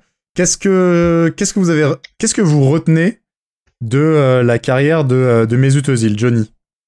Eh ben, un immense. alors, un sentiment de gâchis par rapport à ce que le joueur euh, aurait pu nous amener. Parce que pour moi, c'était le, le jeu Arsenal dont, dont je rêve, hein, avec une, une qualité de passe, une vision du jeu dont j'ai pu profiter euh, une fois au stade euh, en faisant une passe entre quatre lignes que personne dans le stade n'avait vue. Enfin, quand il est arrivé, faut pas se leurrer. Il arrive dernier jour du mercato, tout le monde a l'impression qu'on vient de, de, de- de- de fêter Noël en avance, quoi. Donc, enfin, c'était vraiment le mec, et en plus une entente avec euh, avec Sanchez aussi euh, qui était incroyable. Enfin, Ouais, il y avait une on- synchronisation. on, on- on a vu, on a vu du foot, on en a bouffé, on a vu vraiment. un- en plus avec Cazorla pour lui amener les ballons, enfin c'était vraiment quelque chose de fabuleux. Ça aurait pu, ça aurait aimé. Je pense que c'est peut-être le le joueur le plus doué qui n'aura jamais sa statue euh, devant l'Emirates. Tellement c'est parti en, en queue de poisson depuis Ouais. déjà deux ans, depuis même déjà avec Emery, ça commence à être compliqué. je, en fait, là, là aujourd'hui, j'ai le même sentiment que quand mes parents ont fini par divorcer après, euh, après deux ans sur la gueule. C'est que enfin, ça y est, c'est fait, on peut passer à autre chose. Ouais, ouais, je suis d'accord. C'est, c'était un, un, rêve au début euh, et un peu euh, un sentiment de d'incompréhension presque. Est-ce que, mais en fait, Arsenal peut faire des signatures comme ça. On peut faire ça, ça existe vraiment. Euh, au-delà du prix, c'est un joueur de cette stature. Alors certes, qui était euh, plus trop désiré du côté du Real, du Real Madrid, mais c'était quand même Mesut Ozil. Euh, et puis c'était c'était la star du club et quelle classe et tant de bons moments, tant de beaux matchs, tant de beaux Première gestes. grosse signature depuis l'Emirates d'ailleurs. Ouais, oui, c'était c'était euh, euh, tu disais Johnny Sanchez aussi, etc. C'était c'est Archavin avant le record, je crois. Et eh oui, et c'était 15 c'était 15 millions la différence. Il y a 35 millions d'écart. C'est le changement de braquet pour Arsenal, euh, Mesut Özil. C'est le c'est aussi le symbole d'un changement de braquet. C'est le moment où euh, le club commence à respirer un peu, euh, à rééchelonner sa dette euh, de manière différente, commence à respirer notamment par rapport aux appartements d'Highbury qui l'ont longtemps étouffé au milieu des années 2000 jusqu'à assez tard, au milieu des années 2010. Des appartements d'Highbury qui étaient censés se vendre et donner de la thune au club qui ne se sont pas vendus puisqu'ils ont été inaugurés en pleine crise financière en fait aux alentours de 2008 et euh, qui ont coûté de l'argent euh, à Arsenal. Pour être clair, il y a eu une situation assez euh, évidente et noir sur blanc où les ventes des joueurs d'Arsenal, Wenger faisait des ventes pour éponger les pertes du domaine immobilier d'Arsenal. Hein. Il, y a quand même eu des choses, je, je, schématise, mais on était vraiment pas très loin de ça. et donc l'arrivée de Mesut Özil, c'est ce moment où le club a tout d'un coup un petit peu plus de liquidité et peut un peu faire les grands de ce monde. Quoi. Ouais, ouais. Et malheureusement, euh, la décadence a été terrible. Hein. Euh, on est passé de, de héros à, à, à gâchis monumental.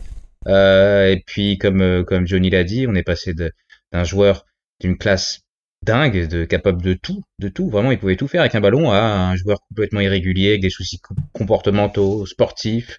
Euh, et puis, le, le truc, c'est que, il y a, c'est, en fait, c'est un joueur qui, c'est noir ou blanc. Soit j'avais, enfin moi c'est toujours eu ce sentiment, soit tu hmm. l'aimes, soit tu l'adores. Alors que je pense que tu suis un peu le vent et tu suis un peu ce qui se passe. Et que à partir du moment où trois coachs de suite ont un souci avec toi, ouais. euh, faut peut-être se regarder dans une glace et un peu voir euh, pourquoi en fait. Mais euh, c'était c'était le fiston de de Wenger, mais c'était plus le fiston derrière. C'était plus l'enfant casse-couille.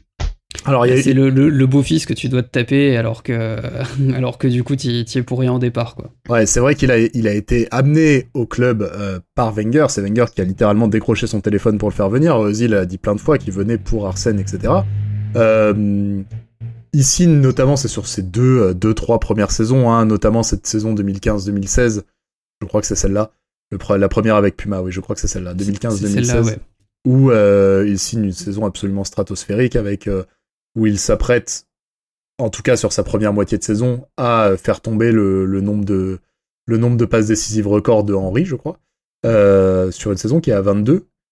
Euh, il y, a eu, des trucs absolument stratosphériques. En revanche, il y a eu très tôt quand même ce, euh, ce côté un petit peu... Ce, ce, problème de rendement, on va dire, ce côté irrégulier, qui a toujours été dans la carrière de Zil, les, euh. blessures au dos quand il y avait match à l'extérieur. ouais, voilà. Les Oh putain, les blessures au dos. Les fameuses blessures au dos, les, les rhumes, ouais, les trucs comme ça. en tout cas, même en termes de performance, on a eu euh, euh, très tôt des, voilà, des hauts et des bas. On savait, après, au moment du recrutement, comme je disais la dernière fois, on sait que Mesut en tout cas, j'espère que le club le savait, parce que sinon ça aurait été une erreur de recrutement majeure, mais on savait que Mesut c'était un catalyseur. C'est-à-dire que quand ton équipe va très bien, ça va être le plus qui va la rendre formidable, mais c'est pas lui tout seul qui va faire l'exploit d'aller euh, insuffler une dynamique, etc. Si ton équipe coule, Eusil il marche. Ça a toujours été ça. Ça, je pense que ça n'a jamais changé, et euh, j'espère qu'on le savait au moment où on l'a recruté. En revanche, voilà, on a eu ces problèmes de, euh, de régularité, et au moment où Wenger part, il a quand même le choix, lui, de... En tout cas, la porte était ouverte pour partir, etc. Il choisit de rester, il prolonge son contrat en 2017, je crois, si je ne dis pas de bêtises. Il est arrivé en 2013, il avait 4 ans de contrat, oui, je crois que c'est ça. Oui, oui, c'était lui ou Ramsey. Ou Sanchez. C'était lui, voilà, c'est ce qu'on disait la dernière fois. Il y avait ce fameux trio avec, avec des chaises musicales. Euh, et il y avait un message à envoyer. On a choisi d'envoyer le message de dire on est capable de garder un joueur comme Ozil. Ozil qui, euh, faut-il le rappeler, est quand même euh, un très très gros vecteur de communauté. Euh, de vente de maillots, de, euh, c'est un mec Ah qui a ouais. énormément de fans. C'est des choses qui comptent aussi au moment de.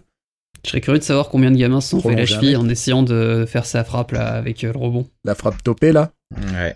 Que Ouais, je, c'est- je, je comprends toujours pas d'ailleurs physiquement comment le ballon il peut redécoller après. Mais Ah, Mais c'est pour ça que c'était un génie. C'est juste que tu comprends pas. C'est la plupart de ces gestes, tu les comprends pas parce qu'il y a que lui qui peut les faire. C'est ça qui a ça. fait rêver, je pense beaucoup. je, je pense- je pense que le gardien de Ludo Goretz euh, il pense Oh là encore là là se toucher. Ah, le gardien de Ludogorets. Oui, mais bon, les pauvres, Ludogorets, qu'est-ce qu'ils avaient à foutre? Enfin, les pauvres, il y avait un, il y avait un monde d'écart quand même. Mais euh, voilà, cette prolongation qu'il a choisi de signer, une prolongation qu'il a montée quand même à 350 000 pounds par semaine, un contrat colossal qui étouffe Arsenal depuis, qui étouffait en tout cas Arsenal euh, depuis euh, 2017, un choix qui, alors, comme je dis à chaque fois, hein, euh, c'est facile de le juger maintenant avec le recul. Euh, la direction de l'époque a fait beaucoup de, de merde, etc. Celui-là de choix, je n'aurais pas aimé avoir à le faire, honnêtement. Euh, parce que euh, qui tu laisses partir, euh, t'as le marketing qui joue, t'as le footballistique qui joue, t'as le côté message à la, au, public, quoi, voilà, aux supporters. Ils ont fait un choix, bon, qui était ce qu'il était, mais en tout cas, il a pesé, il a pesé dans la balance à, long terme et et par la suite, ça c'est vraiment par la suite que ça s'est écroulé et ça c'est quand même un petit peu un petit peu symptomatique de ce que pouvait être Ozil. Ouais. Une, Ouais, une fois c'était qu'il irrégulier. Irrégulier, euh, un coup, euh, un coup tu rêves et le match d'après tu as envie de casser tout chez toi parce qu'il fait rien ou qu'il Ouais. a envie de rien faire. Ouais, sur les matchs, sur l'époque Emery, euh, il y a des moments où il était devenu indéfendable. Honnêtement. Honnêtement. Alors que le plus beau but qu'on marque ces cinq dernières années, c'est celui contre Leicester sous Emery, Ah avec, oui, euh, ah ouais. où, où là justement il avait décidé de, de jouer tout au long de l'action. quoi. Ouais. Alors euh, d'ailleurs, c'est marrant, euh, je, lis- je lisais, j'écoutais en tout cas le, compte rendu de David Ornstein de The Athletic euh, sur l'exil d'Ozil. Au final, il revenait un petit peu sur, ces choses-là. Justement, le but contre Leicester, Emery derrière ça lui a dit, lui aurait dit en tout cas, c'est cool ce que tu fais, continue comme ça, mais surtout repose pas sur tes lauriers parce que là t'as pas gagné, bonhomme. Enfin, en mode, voilà, il va falloir que tu t'arraches encore. Apparemment, Ozil l'aurait mal pris, ce truc-là. Et à partir de là, ça aurait mis une espèce de voilà de tension entre les deux. Il y a eu d'autres, euh, évidemment, d'autres euh, situations qui ont euh, d'autres trucs qui ont aggravé la situation. On pense évidemment à sa sortie sur les Ouïghours, à ses sorties euh, qui est Les contrats, les- qui la baisse salariale, c'est ça qui. exactement. Je reste persuadé que c'est ça qui scelle son sort parce qu'il joue avant le restart, il ne joue plus après le restart. Et entre temps, il y a cette signature. mais Özil qui avait donc refusé euh, la baisse salariale que les autres joueurs avaient acceptée, notamment parce qu'il voulait savoir, hein, il voulait avoir un engagement du club vis-à-vis de. euh, D'ailleurs, un mouvement Sur que le je, fond, ça se tient. Hein. que je respecte tient. parfaitement. hein, voilà, c'est ça, hein, globalement. Euh, il voulait avoir des engagements du club vis-à-vis des licenciements, etc. Finalement, le club a fini par licencier 50 personnes. Par la suite, euh, et les joueurs se sont sentis trahis. Donc quelque part, il avait, euh, il avait quelque chose. Mais voilà, sur les derniers mois, sur les dernières années, dans le jeu, c'était de plus en plus pénible, euh, c'était c'était de moins en moins défendable dans l'application, etc. Et quand il a fini par être complètement écarté, là, il, a, il s'est mis à utiliser sa communication comme euh, comme quoi, comme d'une espèce de, de une arme, quoi, une façon de revenir contre le club, quoi. C'est un média en fait. Ouais, c'est un peu ça. Et puis euh, bon, après, euh, Arteta essayé de le faire jouer hein, dans les premiers temps.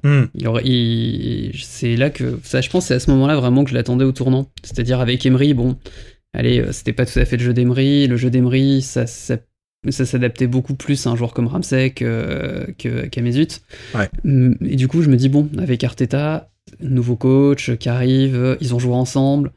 Enfin, Oui, ils ont joué ensemble, c'était important. Il y, a- il y a tout, il y a tout qui était réuni pour euh, éventuellement lui remettre le pied à l'étrier. Il n'a pas du tout saisi cette occasion. J'ai pas à souvenir qu'il ait fait vraiment un bon match, euh, un bon match depuis qu'Arteta est là. Donc, bah, t'as as voulu jouer, t'as perdu. Hein. C'est un petit peu, euh, c'est un petit peu là le, ce qui me reste là tout de suite, quoi.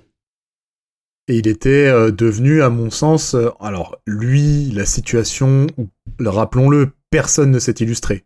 Le club ne s'est pas illustré, le club n'a pas brillé, largement pas. C'était coup bas sur coup bas d'un côté comme de l'autre, hein, qu'on soit clair. Personne Ouais. n'a vraiment brillé, personne ne s'en tire par le haut. Loin de moi l'idée de compter les points.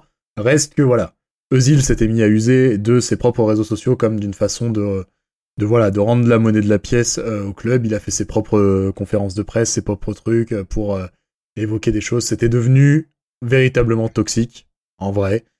D'autant que, voilà, pour revenir au début de, de mon petit laïus, il avait des ramifications dans l'effectif, en fait. Kolasinac, Socrates, Özil, Mustafi, c'était des mecs qui étaient des soutiens très proches, notamment Kolasinac d'Ozil. Et c'était des mecs qui pouvaient poser problème de l'intérieur du fait qu'il ait été écarté, etc. Je pense que on aurait pu le laisser partir cet été. Juste, là, on lui file des sous, des sous qu'on aurait dû lui filer de toute façon. Juste, je pense que l'idée, c'était de le faire le plus tôt possible pour que ce soit définitivement terminé et qu'on mette ça derrière nous le plus vite possible. Voilà, et que lui profite, il se rapproche, euh, enfin, il se rapproche enfin physiquement d'Erdogan. Je pense que tout le monde est voilà, il va habiter juste, euh, il va habiter juste derrière, il va être voisin avec Erdogan, formidable. Le problème, c'est le coût. Euh, de toute façon, ça a toujours été le coût, le problème d'une part, t'as personne qui pouvait le, le prendre, parce que si il, il voulait pas faire d'efforts euh, massifs sur euh, sur le montant de son salaire, voilà.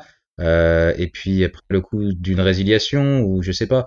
Là, je pense que le montage est assez complexe euh, pour savoir comment Fenerbahce va le payer. Il a peut-être fait un, un, effort, mais à mon avis, ça parlait beaucoup de développement d'une marque, de ouais, je pense qu'il y a beaucoup de choses autour. De société, oui, ça doit être faux peut-être pas trop regarder là-dedans, mais voilà, il y a des m'étonnerait pas que l'État turc euh, mette des sous directement, vu sa proximité justement. ouais, ou simplement l'équipementier. Il y a Puma qui vient de, je crois que c'est Puma qui vient de passer équipementier de euh, de Fenerbahce, euh, qui a déjà dit, bah en gros, si vous le faites venir, nous on met des ronds pour compléter ce qui manque dans le transfert, enfin, enfin dans le contrat. donc ouais, ouais, il va y avoir beaucoup de choses. il va y avoir beaucoup de choses pour alimenter ce transfert-là, et c'était devenu un, c'était devenu un poids financier, et c'était en effet, c'était il faut le dire quand même, c'est que parce que voilà, on va y, on va y revenir. tous ces mecs-là finissent en perte sèche quand même. Ce sont des transferts sur lesquels on ne recoupe rien ou si peu, non rien d'ailleurs, euh, rien du rien du tout. Euh, il y en a pour, euh, je pense, pas mal de thunes quand même sur sur quelques années. En cumulé, en cumulé, je crois, au niveau des transferts, on est à 100, 120 millions quasiment avec tout cela. Bah ouais et ouais ouais bah oui on doit on doit pas être loin euh, sans compter les salaires etc et c'est et c'est des mecs qui quand même euh, par leur situation alors que ce soit aussi exceptionnel que celle de Zil ou juste parce qu'ils ont été mauvais mal castés etc euh, ont perdu complètement de leur valeur en fait. Et aussi, il a pas joué depuis, euh, voilà. 8 mois, quoi. Bah oui. Même plus que ça, 8-10 mois. Euh, Avec un salaire astronomique, il vaut plus rien. Tu le mets nulle part. Puis Socrates, Socrates qui gagne certes moins, qui est, qui est plus âgé. Euh, là, il retourne en Grèce, mais c'était pas gagné pour lui, à mon avis. Il, il faut, il faut quand même jouer, surtout euh, à cet âge-là. Il faut garder un rythme. Euh, c'était aussi, euh, c'est vrai que de tous les côtés, on avait l'impression que à la fois des côtés des joueurs, du club, parfois des agents, euh, hmm. des fans, enfin tout le monde, ça a été une cocotte, qui a, tu vois, ça a été un, un souci permanent et puis qui faisait pas du bien au club. Euh, une moindre mesure, le départ de Saliba dans une très très moindre mesure, mais le départ de Saliba en prêt est une bonne chose parce que ça polarise les, les, et puis ça crée des tensions. Euh, et Ozil aussi, c'était pour contre qui est coupable, ah c'est toi, machin. Là au moins Arsenal peut avancer et, et peut-être enfin euh, ouais avancer et puis passer à autre chose quoi avec tous ces joueurs qui ne jouaient pas et qui de toute façon n'avaient pas le niveau pour jouer. Passer à autre chose, ce sera aussi avec euh, quelques nouvelles têtes. Euh, alors c'est du temporaire parce que évidemment Covid, évidemment euh, pas beaucoup de sous dans la besace, mais il y a des nouvelles têtes et il y en a un qui vient de chez toi, Jérémy. T'es content? Bah oui, oui, forcément. T'es fier? ah, euh, très franchement, euh, c'est sorti de nulle part en plus. Donc, vrai. Euh, je, je, me souviens. J'ai vu passer zéro truc avant. Ah ouais, mais et moi, on m'a envoyé un message pour me le dire et, euh, et je suis qu'est-ce que c'est que cette histoire? Et là, tu vois euh, Matt Ryan prêté à Arsenal et très franchement, euh, je pense qu'on peut faire. Je vais essayer de garder mon comment? On va être, on va essayer d'être très juste dans l'analyse et d'être totalement objectif. Euh, tu peux faire bien pire que Matt Ryan en doublure. Tu vois, c'est un, quand même un, un joueur. Tu veux dire Alex Runarsson Oui, j'allais dire on a Runarsson déjà. Voilà, par exemple, tu peux. C'est quand même un joueur qui a une sacrée expérience euh, dans le foot et en première ligue, qui connaît très bien le championnat, qui est capitaine de l'Australie. Euh, tu prends pas n'importe qui et, euh, et lui en plus il avait besoin de changer d'air parce que Brighton, euh, voilà, ça c'est un petit peu mal terminé, mais parce qu'il a été, il a eu une période de moins bien cette saison et qu'il a été remplacé par un autre gardien. Et puis je pense que voilà, ça arrange tout le monde. Arsenal a besoin d'une doublure. À mon avis, lui ne vient pas du tout, connaissant un petit peu sa mentalité, si petit est Leno, et c'est extrêmement dommage parce qu'il aurait pu jouer ce week-end et on ne sait pas encore s'il est apte ou pas. Mais lui, chaque opportunité, je suis persuadé qu'il va, il va, il va donner le max parce qu'il est, il est pas venu là pour, euh, pour rien faire. Il est surtout besoin éventuellement de se retrouver à un club par la suite si Arsenal ne le hmm. garde pas parce qu'à Brighton c'est bouché. Donc il faut qu'il se montre. Il faut qu'il montre qu'il est à la hauteur de l'enjeu, quoi. Et, euh, et en plus, tu as dit qu'il était capitaine en sélection, donc ça veut dire potentiellement un mec intéressant dans le vestiaire aussi. Mmh. Mmh, ouais, tout à fait, ouais.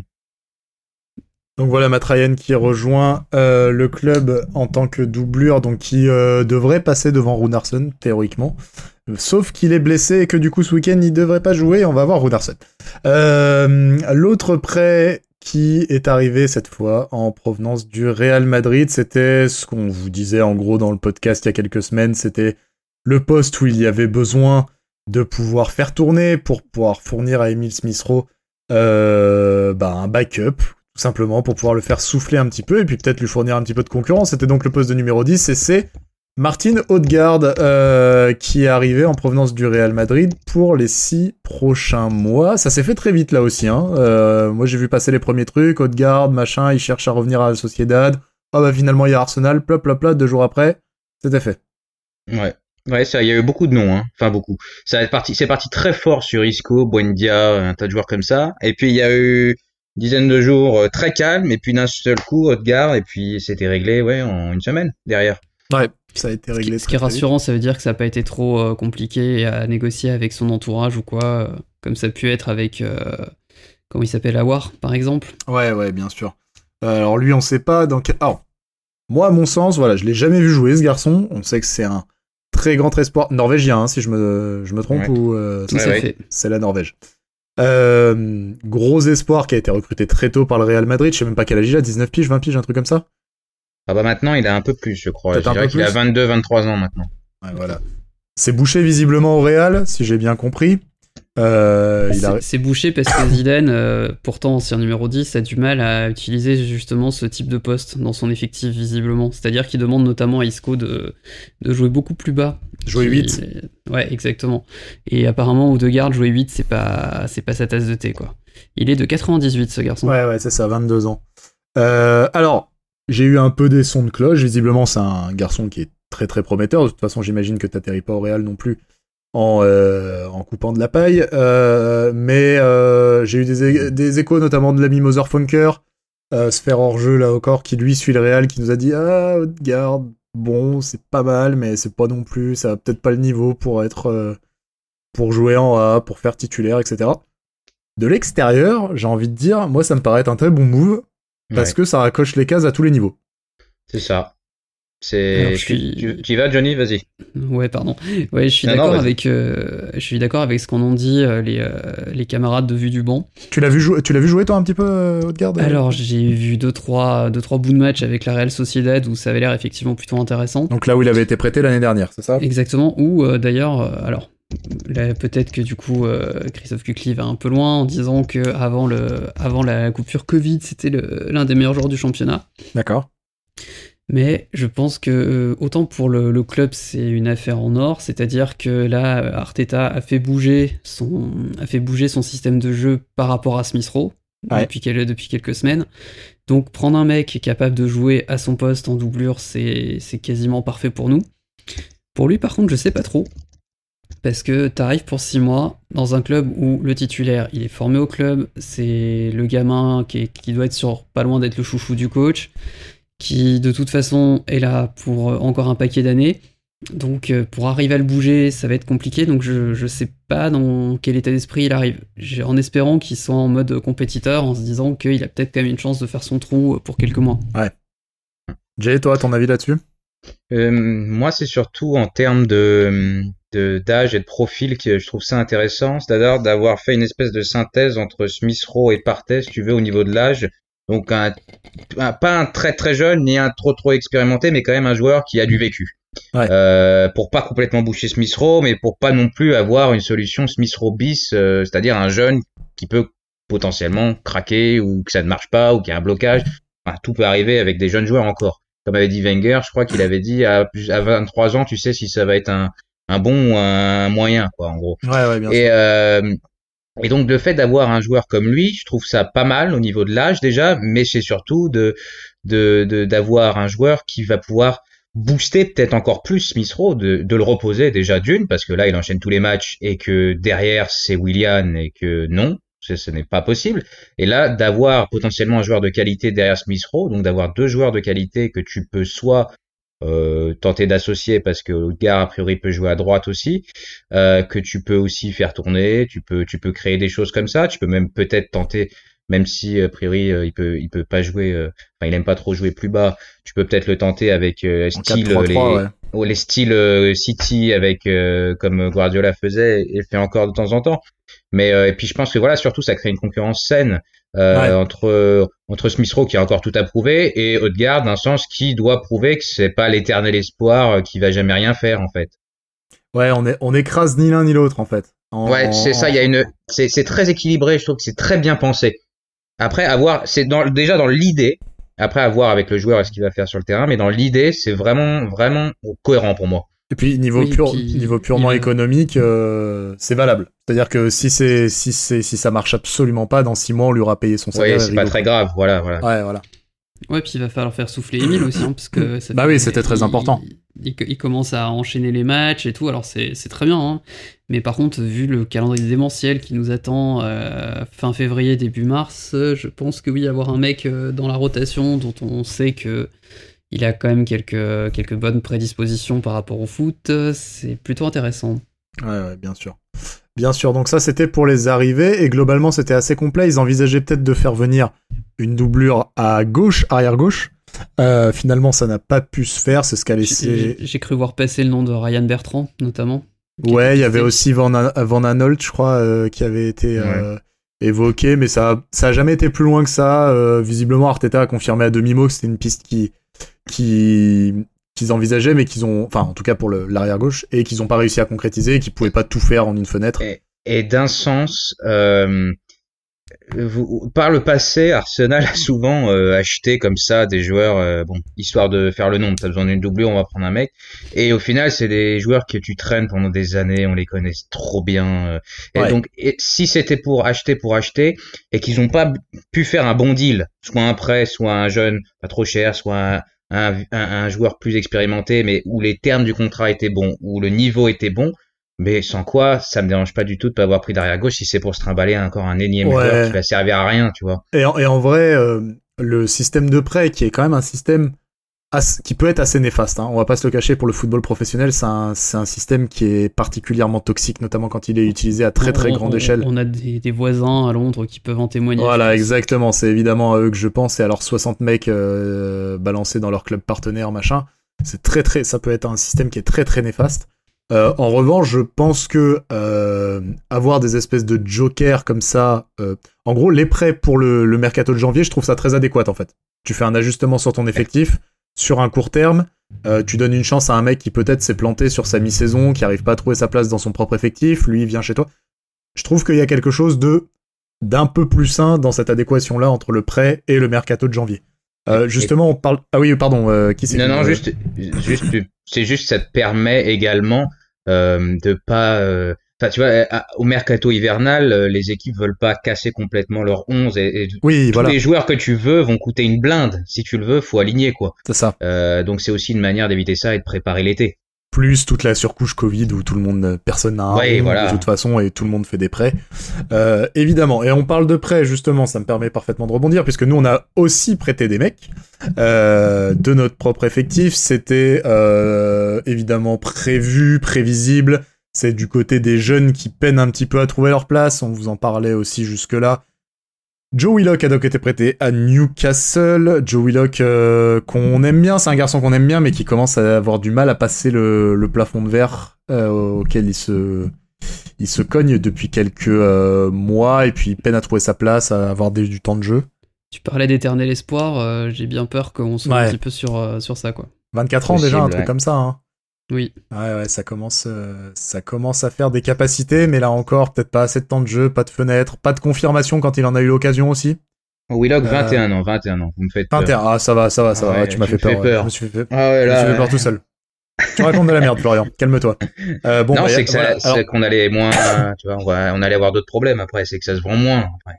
oui, oui, c'est ça. Parce que là, il y a, on est clairement sur des prêts pour lui et pour Maitland Nice, puisqu'on va y venir. On est clairement sur des prêts. Soit ils confirment et ils ont une chance de, confi- de continuer à Arsenal, soit on les vend et auquel cas il faut qu'ils brillent les six prochains mois pour avoir une valeur euh, d'achat euh, intéressante. Quoi. Je pense que c'est euh, clairement l'idée. C'est Maitland Nice qui va sur ses 24 euh, cette année. Ah voilà, c'est ça que je Oui, par confonds. contre, Maitland, lui, ouais. Maitland Nice, par- donc oui, pardon. par contre, oui, s'il fait pas un... clairement s'il fait pas un prêt intéressant, je pense que là, il va falloir lui, lui dire au revoir, quoi. Alors lui un petit peu un petit peu euh, un petit peu compliqué parce qu'on l'a retenu l'été dernier. Euh, il était sur le point de partir, lui c'était pour c'était pour l'été dernier, c'était quoi? C'était pas Wolverhampton justement Si, je crois que c'était Wolverhampton qui envoyait aussi. 25 millions, il me semble. hein. Ouais, voilà, Wolverhampton qui visiblement a un arbre à euh, millions qui doit voilà, ils doivent pousser comme ça et du coup ils, ils sont capables d'en mettre 25 sur Maitland Nice, je ne sais pas. Georges Mendes, peut-être, va savoir. Voilà, peut-être. Ah bah putain, c'est vrai, je l'avais oublié. Quel con. Bah oui, évidemment, bah, l'arbre à millions. Euh, c'est bien lui et qui donc cette fois a préféré. Alors, de ce que j'ai pu lire, c'est un choix du joueur. C'est donc West Bromwich Albion qui est en grosse difficulté. On leur a collé, on a collé une doudoune il y a quelques semaines. Euh, West Bromwich Albion et apparemment ouais c'est un choix du joueur pour avoir plus de temps de jeu et pour pouvoir Ouais. notamment jouer à un poste où il veut et j'imagine très bien que c'est vers le milieu. Et jouer l'euro Et également. jou- évidemment, évidemment. Enfin, Alors, moi, j'ai- du mal à- sous les ordres de Sam Allardyce. Ouais, voilà, c'est ça. A- a- J'ai du mal à voir comment il va progresser. Je pense que tu voulais peut-être dire un truc dans ce, dans ce style-là aussi. Ouais, il y a- avait déjà ça. C'est pas alors, on- coach euh, pour quoi. Voilà, c'est à dire qu'on va, il va pas beaucoup jouer au football, mais il va peut-être jouer. Euh, c'est déjà ça. Et l'autre point, c'est surtout qu'il veut jouer euh, milieu central, euh, grand bien lui fasse, mais que hum, en équipe d'Angleterre, euh, je, je suis pas sûr qu'il ait sa place là. Et surtout, il a jamais joué là, donc il a six mois pour euh, pour montrer à tout le monde en gros qu'il peut jouer là. Et Donc c'est- risqué, hein. Non plus, hein. Puis chez nous non plus, hein, parce Ah que ouais, là, ouais, au, ouais. poste où il veut, au poste où il veut jouer, euh, maintenant c'est il y a un en train de se blinder là. hein. Ouais. Ouais, c'est en train de se blinder. Ça va être, ça va être, euh, ça va être compliqué pour tous les deux parce que Willock, c'est un 8 aussi. Hein. Il a la même problématique hein, globalement. Et euh, pareil, on a du mal à définir son profil. C'est entre le 8 et le 10. Euh, moi, c'est un profil que j'aime beaucoup sur le papier, mais qui a. C'est difficile. Ouais, qu'on a du C'est mal à. Guardiolesque un peu. Bah, dans un 4-2-3-1 qui est en train de devenir le système, on va y revenir un petit peu de prédilection. euh, Willock, en effet, devient euh, devient un petit peu plus compliqué à caser. Voilà pour ce point, le long mercato. On va faire plus long cette, euh, cette fois-ci hein, pour ce numéro 5, mais en même temps, il y avait un mercato à traiter.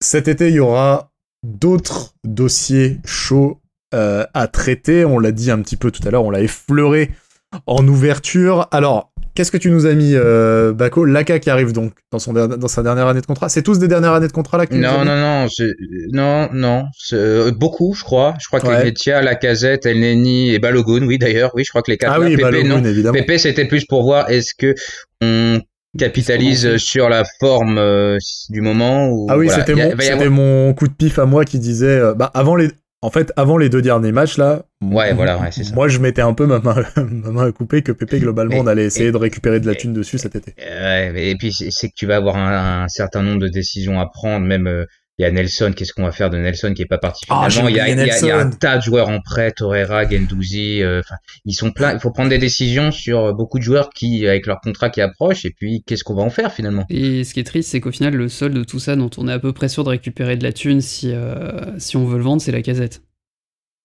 Ouais, et encore sur la dernière année de contrat, ça va pas être une énorme somme, hein, mais Je, enfin je bon. pense qu'il va prolonger. Ouais, j'espère. J'espère. Je sais qu'il aime beaucoup le club. Il a, il l'a connu dans une situation difficile. Il a encore le cœur d'y jouer, etc. Et il a dans, dans l'attitude, il- enfin, en tout cas, Il tous- est tous les voyants sont au vert, j'ai l'impression. toujours une, toujours une, comment dire, un dialogue corporel un petit peu contradictoire.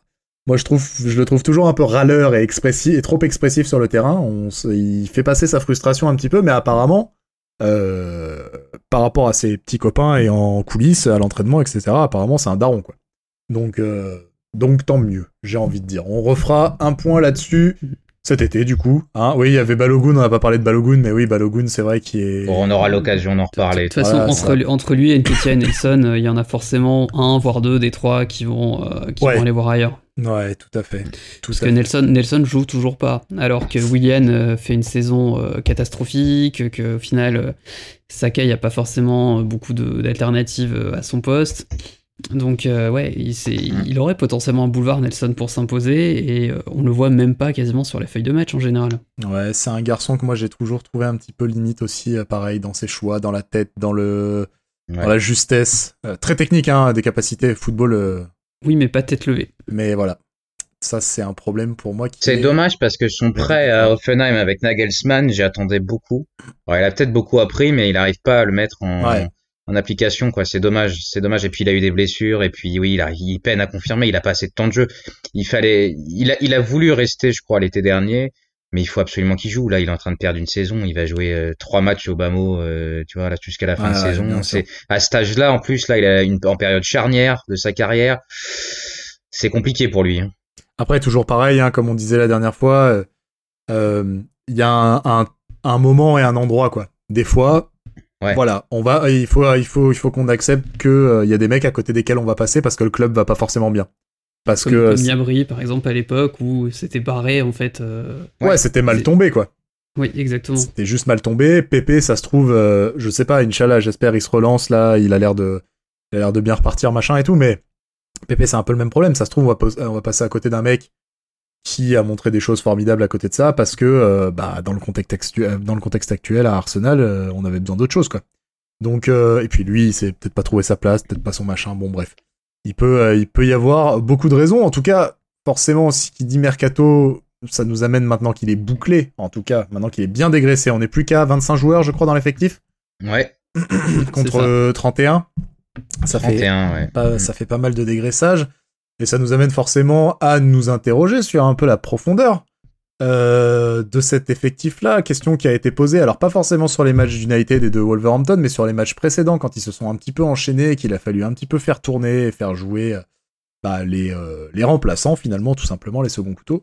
On a constaté qu'il y avait quand même un petit peu de marge entre, entre la A et la A', entre guillemets. Ouais. Et que paradoxalement, la plus âgée, la plus expérimentée, celle qui doit répondre sur le terrain, n'est pas forcément la meilleure. Euh, et que les jeunes ont un petit peu pris le contrôle.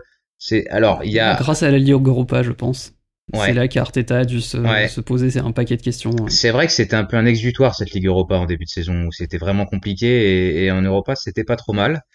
Euh, et euh, et oui, on, on voit que c'est pas facile quand il faut faire tourner, quand il faut enlever un ou deux joueurs, ça devient compliqué. Bon là, euh, c'est vrai que sur les derniers matchs, ça a moins ça a moins été l'idée de faire tourner pour en reposer, mais plus pour faire face à des à des blessures ou à des absences. Ouais, Et Bah, ça c'est habituel hein, chez nous. Ouais, c'est ça. C'est et on a on a pu se poser la question il y a quelques semaines sur Willian et Pépé. Est-ce que même destin, même catastrophe? Sur les derniers matchs Clairement non. Et pour arriver au niveau de désespoir de Willian, je pense qu'il faut aller très très loin.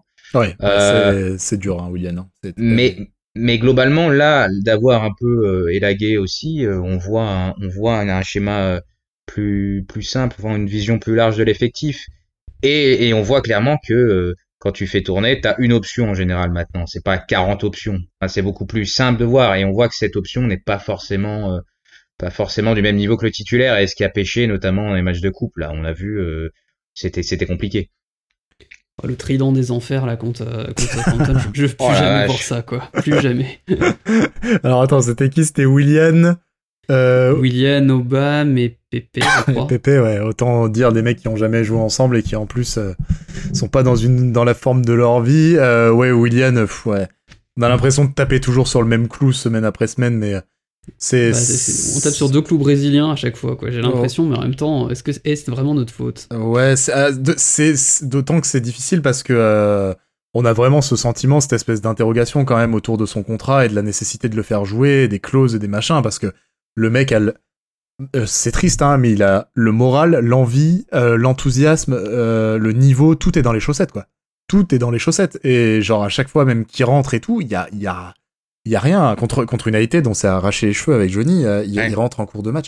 rien de ce qu'il fait, rien de ce qu'il ne fait ne fonctionne. Une passe à 5 mètres, il la loupe. Ça. Mais c'est ce que je disais l'autre fois. Je, je, pense qu'il en est, il le sait, il en est ah, persuadé. il, est pas débile. Enfin, il doit voir qu'il est pas à la hauteur et et euh, il va falloir un jour reconnaître que ça ne marche pas et que ça ne marchera certainement pas parce que c'est c'est impossible. Il, y a, trop. Il, il la défaite comme disent les jeunes. ouais, il est voilà, c'est c'est il y a rien à faire. Il, il le même il le change de poste, il lui change de coéquipier. Il, il a il a essayé un tas de trucs hein, quand même Arteta. Il l'a il l'a maintenu euh, beaucoup trop à mon avis et, et ça ne voilà, il ça paye pas derrière. J'imagine le soulagement dans la tête du défenseur droit de Southampton quand il l'a vu rentrer lui plutôt que Martinelli. Ah ouais. L'autre interrogation, bon alors lui, voilà, je pense que son cas... Alors, avec les retours en forme, les machins, Martinelli qui revient, Obama qui revient, euh, Pepe peut-être qui revient, William, euh, bah il se pourrait bien qu'on le voit plus du tout. En tout cas, si on continue de le voir, il faudra vraiment qu'on se pose des questions. Euh, bah, je pense qu'on aura la réponse même si on continue de le voir. Ouais, ouais, voilà, exactement. alors, Pepe et William, c'est des interrogations qu'on a, on s'est déjà, on s'est déjà posé la question. Il y a aussi quand même, c'est assez ouf euh, de voir à quel point un arrière-gauche peut transformer une équipe. L'arrière-gauche qui est pourtant pas le, poste le plus glamour de euh, l'histoire du football sur une composition football. Hein, globalement, c'est souvent les mecs... Euh, je vous aime les arrière-gauches, hein, promis. Hein, mais on sait, on vous connaît, c'est souvent les mecs qui ont pas beaucoup de ballons qui finissent arrière-gauche dans les matchs. Hein, on, on connaît l'embrouille. Mais... Là, là c'est clairement pas le cas avec le titulaire. Là, c'est clairement pas le cas, et on a vu vraiment un Arsenal à deux visages quand Tierney est pas là et quand il est, mm. et quand il est sur le terrain. Et en fait, je pense que c'est pas contre son remplaçant, qui est en l'occurrence Cédric. C'est pas contre lui, parce que c'est juste que Tierney a un niveau monstrueux que personne ne peut atteindre dans cette équipe, quoi. Et en plus, Cédric dépanne à gauche. Un, niveau, ouais, mais il dépanne, euh, il, dépanne bien. il fait, il fait du très très bon travail en, en tant que doublure. Mais surtout que Tierney, en fait, il y a vraiment un côté moteur de l'équipe. Ouais. C'est lui qui, euh, c'est lui qui du coup attire les ballons à la relance. C'est lui qui essaye de, de, faire soit la première passe, soit carrément le premier dribble pour euh, pour emmener tout le monde. Et puis c'est communicatif, quoi. Le mec, il va toujours ah faire une course au bon moment. Quand un mec comme Chaka, il se régale à le lancer, quoi. En plus, c'est sa passe préférée, donc euh, c'est parfait, quoi. Et en, Et c'est un mec qui va toujours se proposer et qui va jamais faire deux fois la même chose en plus, donc euh, c'est un, cauchemar à défendre. Quand on disait tout à l'heure, quand je disais par exemple qu'un qu'un Eusil c'est un catalyseur, mais c'est jamais un mec qui va te relever une équipe, là on a complètement le profil opposé. Comme tu dis, c'est un truc très communicatif. Il a une énergie qui est très communicative en fait c'est un mec qui pousse, qui pousse, qui pousse. Et quand, euh, quand les médias anglo-saxons euh, commencent à se poser les questions autour de ouais, Captain to be, comme on l'a déjà dit dans le podcast, euh, ouais, c'est évident. C'est aussi pour ces raisons-là. Et, et, pour plein de raisons football, hein, évidemment. Hein, parce que globalement, tu le disais, c'est un mec qui apporte énormément de variété dans les duels, une accélération sur 3 mètres qui est phénoménale. Une qualité de centre qu'on a rarement vu à ce poste-là, Arsenal. Ouais. Et toujours ce ce, surnombre en fait. C'est-à-dire qu'il finit quand même dans un poste d'attaquant. C'est ça aussi. Euh, à un moment, quand il faut se poser la question comment ça se fait qu'on joue mieux avec lui, bah parce que le mec en fait attaque énormément. Le mec apporte énormément de surnombres, apporte énormément de de combinaisons. volume de jeu parce qu'il fait 850 allers-retours par semaine, je pense aussi. Exactement. Et des combinaisons, des triangles, des débordements, des courses, il en propose tout le temps, tout le temps, tout le temps. Il est meneur de jeu excentré, c'est c'est ça en fait. C'est qui c'est un meneur de jeu, autant meneur d'homme, mais un meneur euh, sur, en termes de, de, de, jeu quoi aussi. C'est c'est ça qui est assez fou et qu'il a il a une et puis il comprend très très bien le jeu dans les dans les hmm. dans ses passes, dans les déplacements, dans ses quand tu le disais dans les triangles. Euh, Johnny parlait de ses qualités de centre, il envoie toujours les ballons bons, on a la bonne zone. Alors même si euh, même s'il y a personne à la retomber parce que voilà, il envoie toujours où il faut le ballon et c'est ça qui est vachement euh, vachement beau à voir en plus parce que quand quand ça fonctionne, euh, les buts. Euh, oh, contre West Brom. Ouais ouais ouais ouais ouais. la, la régalade. Bah, ce qui fait que du coup, c'est pas. Je pense que le problème vient clairement pas de Cédric mais que par contre quand Tierney va revenir, peut-être que ça va trotter dans la tête d'Arteta de éventuellement mettre Bellerin de côté. Ah bah clairement pour moi, euh, si on peut en parler vite fait. Euh... Ouais bah allons-y, on fait la, euh, on va faire la transition parce que du coup euh, de, de, de, de cet effectif là, de cette question d'effectif, on va aussi parler des premiers choix qui ont été faits par Arteta. Donc vas-y, lance-toi sur sur Bellerin justement. Bellerin c'est très très compliqué et euh, c'est pas de l'acharnement, euh, très franchement. euh, mais sur la, la, première période contre Wolverhampton, tout le monde est bon sauf lui, quoi. Enfin, c'est, Et c'est souvent pareil. Oui, il, croque, il, croque, une occasion, je crois. ouais, euh, et c'est même pas qu'il est mauvais, c'est qu'il est, il est quelconque quand tout le monde est excellent. C'est c'est c'est ça en fait. Et et le fait de voir euh, Cédric. Alors une nouvelle fois précisons que ce qu'on a pu dire contre Cédric euh, n'était pas dirigé contre lui dans le sens où il a Pour été son signé contrat, tu veux dire. Ouais, son contrat Hmm. de 4 ans, euh, son prêt euh, finalement il a été gardé alors qu'il n'avait pas joué. C'est pas du tout contre lui, c'est c'est plus dans un contexte à l'époque où il y avait déjà un nombre assez de joueurs et Ouais. qu'on n'a pas trop compris à l'époque, surtout qu'il avait très peu joué. Là, depuis qu'il joue, il prouve sa valeur et il fait taire un certain nombre de sceptiques. Et moi, le Et tant premier, mieux, je ouais, l'admets. voilà. Je l'admets. Euh, il fait le boulot. Euh, il est très bon remplaçant. Ouais, il est très bon remplaçant de Tierney. Quand il a joué à droite, c'était bien aussi. Il a une bonne qualité de passe. Il comprend le jeu. Il fait les efforts défensifs. Contre Wolverhampton, il a lâché un double passement de jambes crochet à un moment. J'étais halluciné. euh, et ça a fonctionné en plus. Et il est, il est, puis il a une activité euh, très bonne. Et je m'inquiéterais vraiment si j'étais Hector Bellerin. hein. Ouais, parce que Bellerin, c'était quand même euh, très très limité ces derniers mois, ces dernières semaines. On a eu un, on a eu un moment où on a été, on en a parlé dans le podcast, on était un petit peu en- encouragé par, euh, voilà, euh, ça faisait partie des mecs avec Chaka qui s'était un peu remis dans le droit chemin. En tout cas, dans l'application, dans les intentions, c'était un petit peu mieux. Et, euh, et là, on retombe un peu sur les mêmes, euh, sur les mêmes travers, à savoir euh, des limites de, de, de, bah, de ballon, quoi. Les limites techniques, quoi. Des... Un seul pied, Bah ouais, et puis Ah une ouais. conduite de un balle seul pied, pas de débordement, pas de, enfin, pas, pas grand chose quoi. C'est ça. Pas bon Ouais. devant, pas bon derrière. En retard. Ouais, parce que derrière, c'est c'est c'est toujours un temps de retard. c'est avec le ballon, c'est très maladroit, c'est mal à l'aise même, je dirais. Euh, alors ça marche bien quand il y a Saka parce que Saka repique et du coup comme c'est un tout droit à Bellerin, ça fonctionne bien. Il lui laisse un couloir. hein. Non mais franchement, hein, ça ça fonctionne plutôt bien. Mais en effet, ouais, je pense que je pense que je pense qu'il a matière à à s'inquiéter côté défense. D'autres choix qui ont été faits, c'est euh, bon globalement c'est le côté gauche. En tout cas, c'est ce qu'on pensait. On, on pensait se dire à gauche c'est Marie ou c'est Gabriel. Et puis là dernièrement c'était un peu redevenu le bordel. David Louise, Gabriel, Gabriel qui a été complètement boudé ces dernières semaines après son son Covid, son CSC machin. Euh, on en est où là Un peu derrière? Ben, finalement, on peut peut-être remercier la FA de, de pas avoir annulé le carton rouge de David Luiz, c'est que Ouais. au moins, du coup, Gabriel va avoir du temps de jeu. Là, ça va être Gabriel, ouais. Est-ce que t'as pas une histoire de contrat? Ce serait même pas impossible Ouais. non plus. Donc, euh, mais là, enfin, clairement pour moi, euh, là, euh, c'était la connerie de trop pour Luiz, quoi. Même si c'est pas, c'est pas sa pire en soi. euh, voilà, là, je pense que c'est le moment de dire à Gabriel, bon, là, vu le début de saison que t'as fait, euh, prends, prends, prends la place, quoi.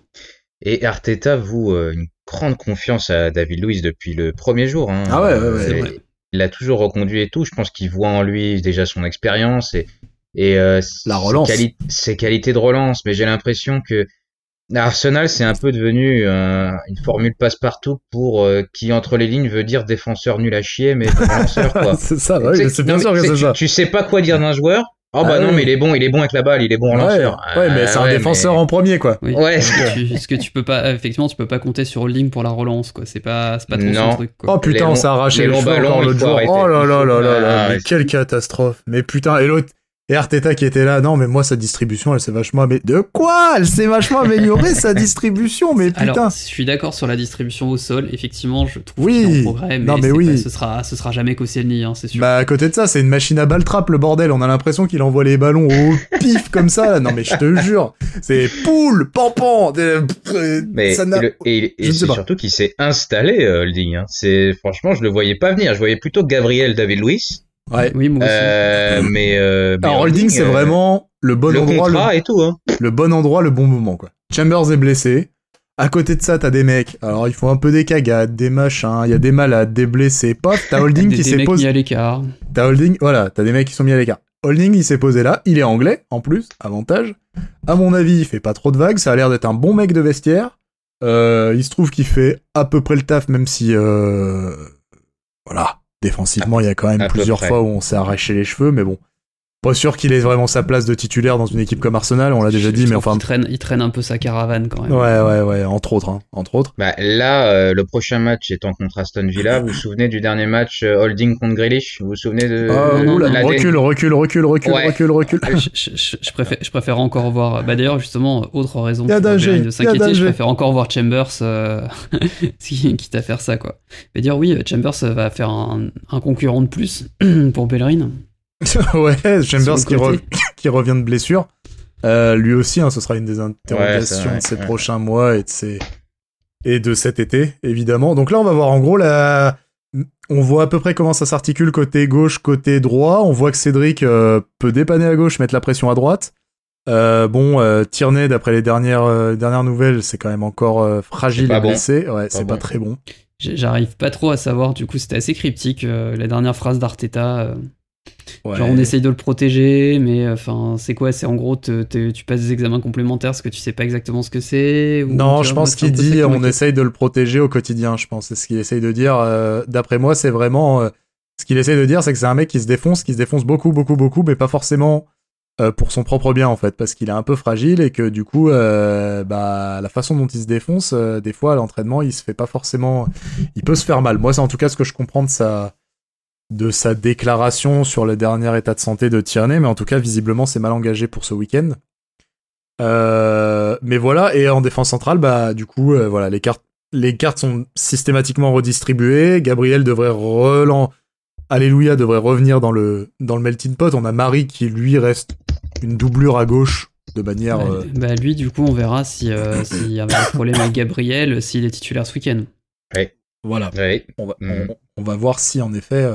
Euh, il y a Parce que l'intérim de... Marie pour il y a quelques semaines là, c'était très correct, très très bon. Hein. Ouais, ouais, ouais. Bah, le problème c'est que s'il veut un relanceur, c'est pas impossible qu'il le mette lui et pas et pas Gabriel. Après, Gabriel est pas dégueu à la relance non plus, hein, mais. Euh, non, c'est vrai. Mais à mettre son crédit. Euh. En effet, il y, a des, y a des choses qu'il va falloir voir au niveau des messages, et je pense qu'on va boucler sur euh, les choix qui sont en train d'être faits au milieu, parce que le, la, l'attaque, on en avait déjà un petit peu parlé, le fait que le 4-2-3-1 est en train de s'imposer comme système de jeu de d'Arteta, notamment depuis qu'il s'appuie sur Emile Smith-Rowe, et le fait qu'il est maintenant recruté haute garde, je pense que c'est voilà ça a l'air scellé, à moins qu'il y ait quelques matchs où on repasse sur un 3-4-3 exceptionnellement, un 4-3-3, c'était son système préférentiel, il en est revenu un petit peu. Mhm. Arteta, je pense que le 4-2-3-1 est parti pour durer, on a des valeurs sûres en attaque, que ce soit Saka, que ce soit Smith Rowe, que ce soit Martinelli, on a la casette qui est vraiment revenu à un excellent niveau et qui euh, tend d'ailleurs on l'a dit tout à l'heure hein, dans le volume ah, dans le relais. lui il est, pas prêt de il est pas prêt de bouger hein, sauf blessure on va toucher du bois mais euh, il est pas prêt de bouger de sa je crois qu'on a enfin la période qu'on voulait où on sait que la casette est titulaire en fait en attaque. Et ça ça fait depuis qu'il est arrivé que ça n'est pas ça n'a pas eu lieu quoi. Et on l'a demandé sous Wenger sous Emery machin le mec il tournait on mettait Aubameyang on mettait je sais pas qui euh, alors que ça coïncide avec une meilleure fluidité derrière lui, avec plus de mouvements, avec une meilleure compréhension. Et ils s'entendent très bien avec les ses, petits frères, avec ses petits frères derrière presque. Lui, c'est le grand frère ou le daron et il guide euh, le peuple. Et allez, on y va, on va à la guerre, les gars. Donc ça, ça se passe très bien. On en a déjà un peu parlé, c'est déjà très cool. Là, le point sur lequel on va revenir pour boucler ce podcast, ma foi, déjà très long, euh, c'est sur l'espèce de ce revival du double pivot, de la double porte de saloon, en tout cas euh, ce que je pensais euh, être euh, potentiellement une double porte de saloon, je suis toujours pas convaincu. À mon avis, il y a des failles, mais mais s'il m'envoie du pâté, je serai le premier à, avaler ma cuillère, à fermer ma gueule, je serai ravi.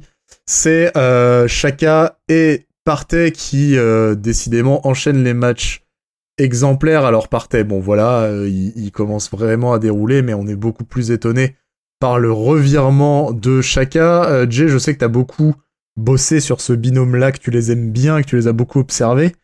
Euh, qu'est-ce que tu as à m'en dire, à nous en dire?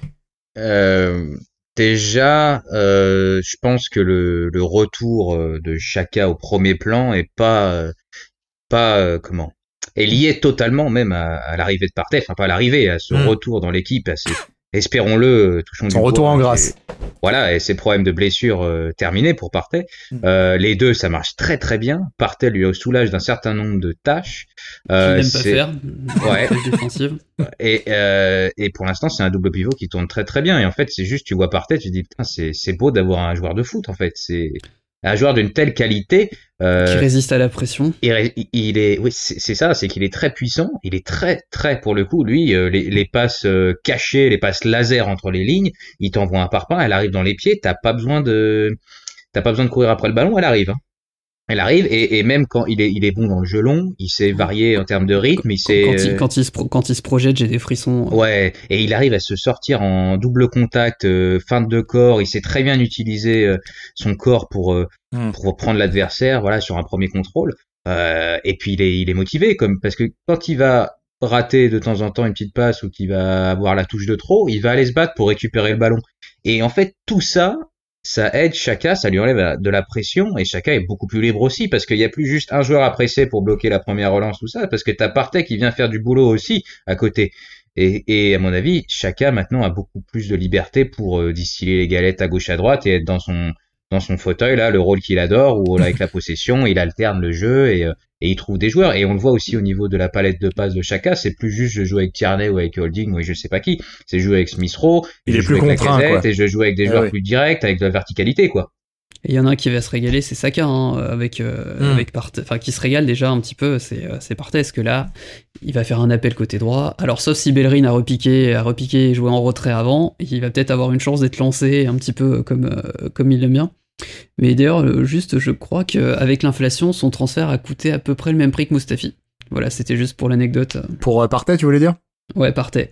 C'est intéressant euh, ce que fait Partey globalement. C'est vraiment ce joueur avec lequel moi j'ai du mal sur le papier. C'est-à-dire que dans, dans, le sens où au milieu, j'aime bien savoir qui fait quoi quand j'ai une paire comme ça. J'aime bien avoir le mec qui est très défensif et qui fait très bien ce taf là et l'autre qui est un créatif avec l'évolution des systèmes de jeu, des mentalités. Je, vois qui tu penses. Ouais, ouais, bien sûr. Non, mais euh, moi, Coquelin, Cazorla, je, je, trouvais ça formidable. Et pourtant, Cazorla, il mettait les, il mettait les crampons dans le cambouis aussi. Hein.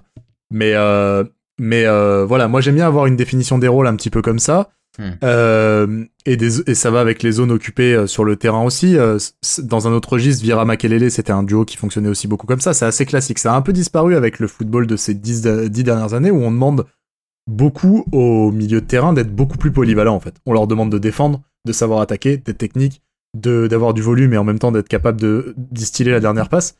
Et euh, j'avoue que sur ce modèle-là, ne connaissant pas Partey euh, avant, je l'avais pas vu jouer, etc.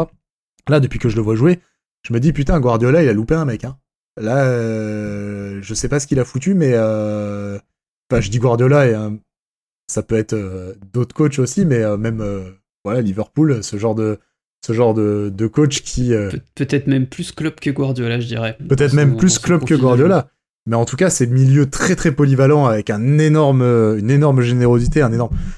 Il est, euh, il est assez épatant dans ce domaine-là et c'est vrai que ça fait plaisir à voir. Ça fait plaisir. On a fait une, comme ça. très bonne pioche. il, a, il, a, il, a, un volume de jeu, ouais. C'est, enfin, en tout cas, ça, ça me, ça me scotche match après match, quoi. Il y a, il y a le, les ballons qui ressortent sous pression, ils peuvent lui mettre deux trois euh, deux trois joueurs dans les pieds, et il arrive à s'en sortir et après il a il a le jeu face à lui, il casse le pressing soit par l'orientation du corps, soit par enfin un bon contrôle, soit par une bonne passe et il y a pas il y a pas la pression lui euh, Alors, ça je, va mets, pour je, mets un, je mets un warning parce qu'avec Johnny quand on a regardé les matchs et il m'a vu m'agacer une fois ou deux quand même sur Alors United n'est pas sa meilleure pub, c'est vrai que des passes faciles. Des, des, sautes de concentration, des passes faciles qui sont un peu ratées, des trucs. Il est déjà dans le geste d'après. Euh, tu sens qu'il veut initier la contre-attaque, qu'il veut aller vite, qu'il veut faire la transition, et la première passe, il la met en touche. T'es là, t'es... Ah par, contre, euh, par contre il arrive à se sortir, et c'est vrai qu'il a tendance à aller chercher euh, la casette ou Smith Rowe, donc forcément, c'est des passes qui sont parfois un peu plus compliquées, mais le jour où ça marche... Ah mais c'est pas les parpaings d'holding, hein. tu vois ce le jour où Le jour où il règle la mire et qu'il arrive à trouver l'un des deux directement dès le lancement de la contre-attaque, ça peut faire extrêmement mal. Ouais, et puis tu vois ce qu'il a eu, ce qu'il a essayé de faire, quoi tu, tu, tu captes l'idée. Holding, quand tu vois un charbon devant, tu te dis juste. C'est ça. Ah non, de fait... tu sens que c'est vers la verticalité. C'est vraiment genre, je pense. Oui, et puis il a cherché une course. Simeone doit lui inculquer depuis des années. Euh.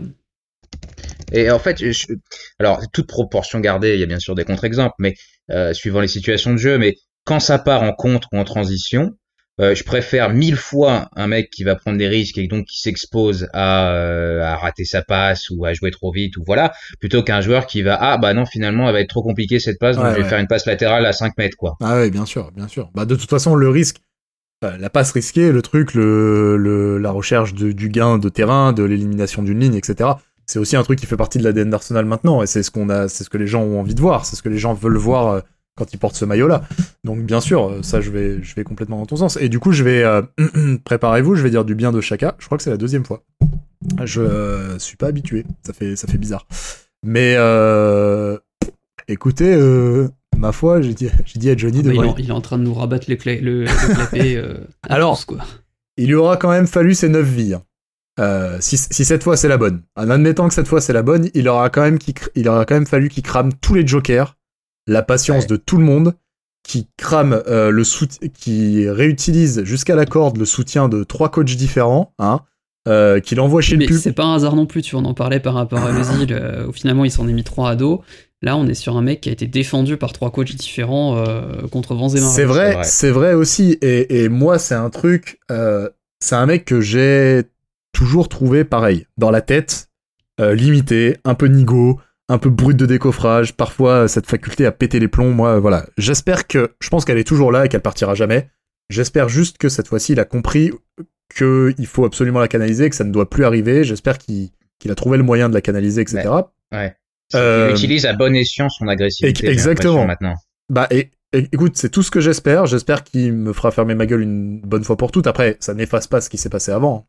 Mais j'espère. Mais là, franchement, sur le match United, j'ai dit à Johnny, j'ai dit franchement, il a fait des trucs. Genre, je l'ai vu faire des choses, genre temporiser une passe. C'est-à-dire, genre, poser le ballon, faire un crochet, faire le bon contrôle, lever la tête, temporiser et caler une passe intelligente en Ouais, éliminant un mec. Un, un geste simple finalement, un geste qui n'est pas, euh, c'est pas une passe décisive de 50 mètres machin, mais un truc. J'ai vu faire ça, j'ai dit à Johnny, j'ai dit attends, lui s'il se met à faire ça, avec le ballon qu'il a, par contre, je vais commencer à bien l'aimer. Hmm. Et ça, quand même, c'est euh, quelque chose. Euh, Après, c'est bizarre. Tu mets un joueur de, tu lui mets un joueur de foot à côté. Je suis pas euh, trop étonné que ça marche mieux.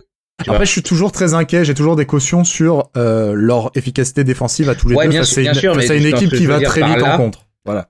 Pardon, ce que je veux dire par là, c'est euh, c'est qu'avant il avait peut-être des, des joueurs à côté de lui qui étaient pas complémentaires. Ça ne marchait pas autant offensivement que Hmm. défensivement. Là déjà, on a une première piste euh, offensive et en tout ce qui est transition, pour l'instant, ça fonctionne et ça lui permet de revivre quoi. On- va avoir le test dans peu de temps, hein. c'est-à-dire que euh, Partey va avoir à scoltiner en partie Grealish dans sa zone euh, ce Ouais. week-end. Bien sûr. Ensuite, on joue Leeds, on joue Benfica, on joue City. Donc, euh, je pense que dans, dans un mois, on en saura un petit peu plus sur euh, la viabilité euh, derrière de, de, ce, de ce duo. Et la complémentarité de ce duo-là, tout à fait. Eh ben, j'ai envie de dire, on a fait le tour. Merci beaucoup, les amis. Merci euh, d'avoir été avec moi ce soir pour ces. Allez, 2h01, on vient de passer les 2 heures. Euh, C'était le mercato, forcément. Voilà, vous le savez, euh, cet été, il a fait. Enfin, cet été. Cet hiver, il a fallu qu'on aborde le mercato d'été. On a été un petit peu plus long que d'habitude aussi. Il y avait des choses à dire. Merci d'avoir, à vous là derrière les enceintes, merci d'avoir été avec nous pour ce cinquième épisode qu'on espère euh, vous avez apprécié. Euh, écoutez, j'ai envie de vous dire à bientôt, mais on ne sait pas quand parce que le calendrier est toujours aussi bordélique et que euh, voilà, on essaye de, on va essayer de trouver des des créneaux et puis de trouver des thématiques aussi pour vous proposer, comme disait Johnny, des transversales transverses. Et des trucs qui soient un petit peu plus structurants pour le podcast que simplement revenir sur les perfs de chaque joueur pendant le week-end. Euh, et ben voilà, je crois que j'ai fait le tour. Messieurs, bonne soirée, des bisous, portez-vous bien, et à puis, euh, et puis à très vite. Bye bye. Allez, Bye salut. bye.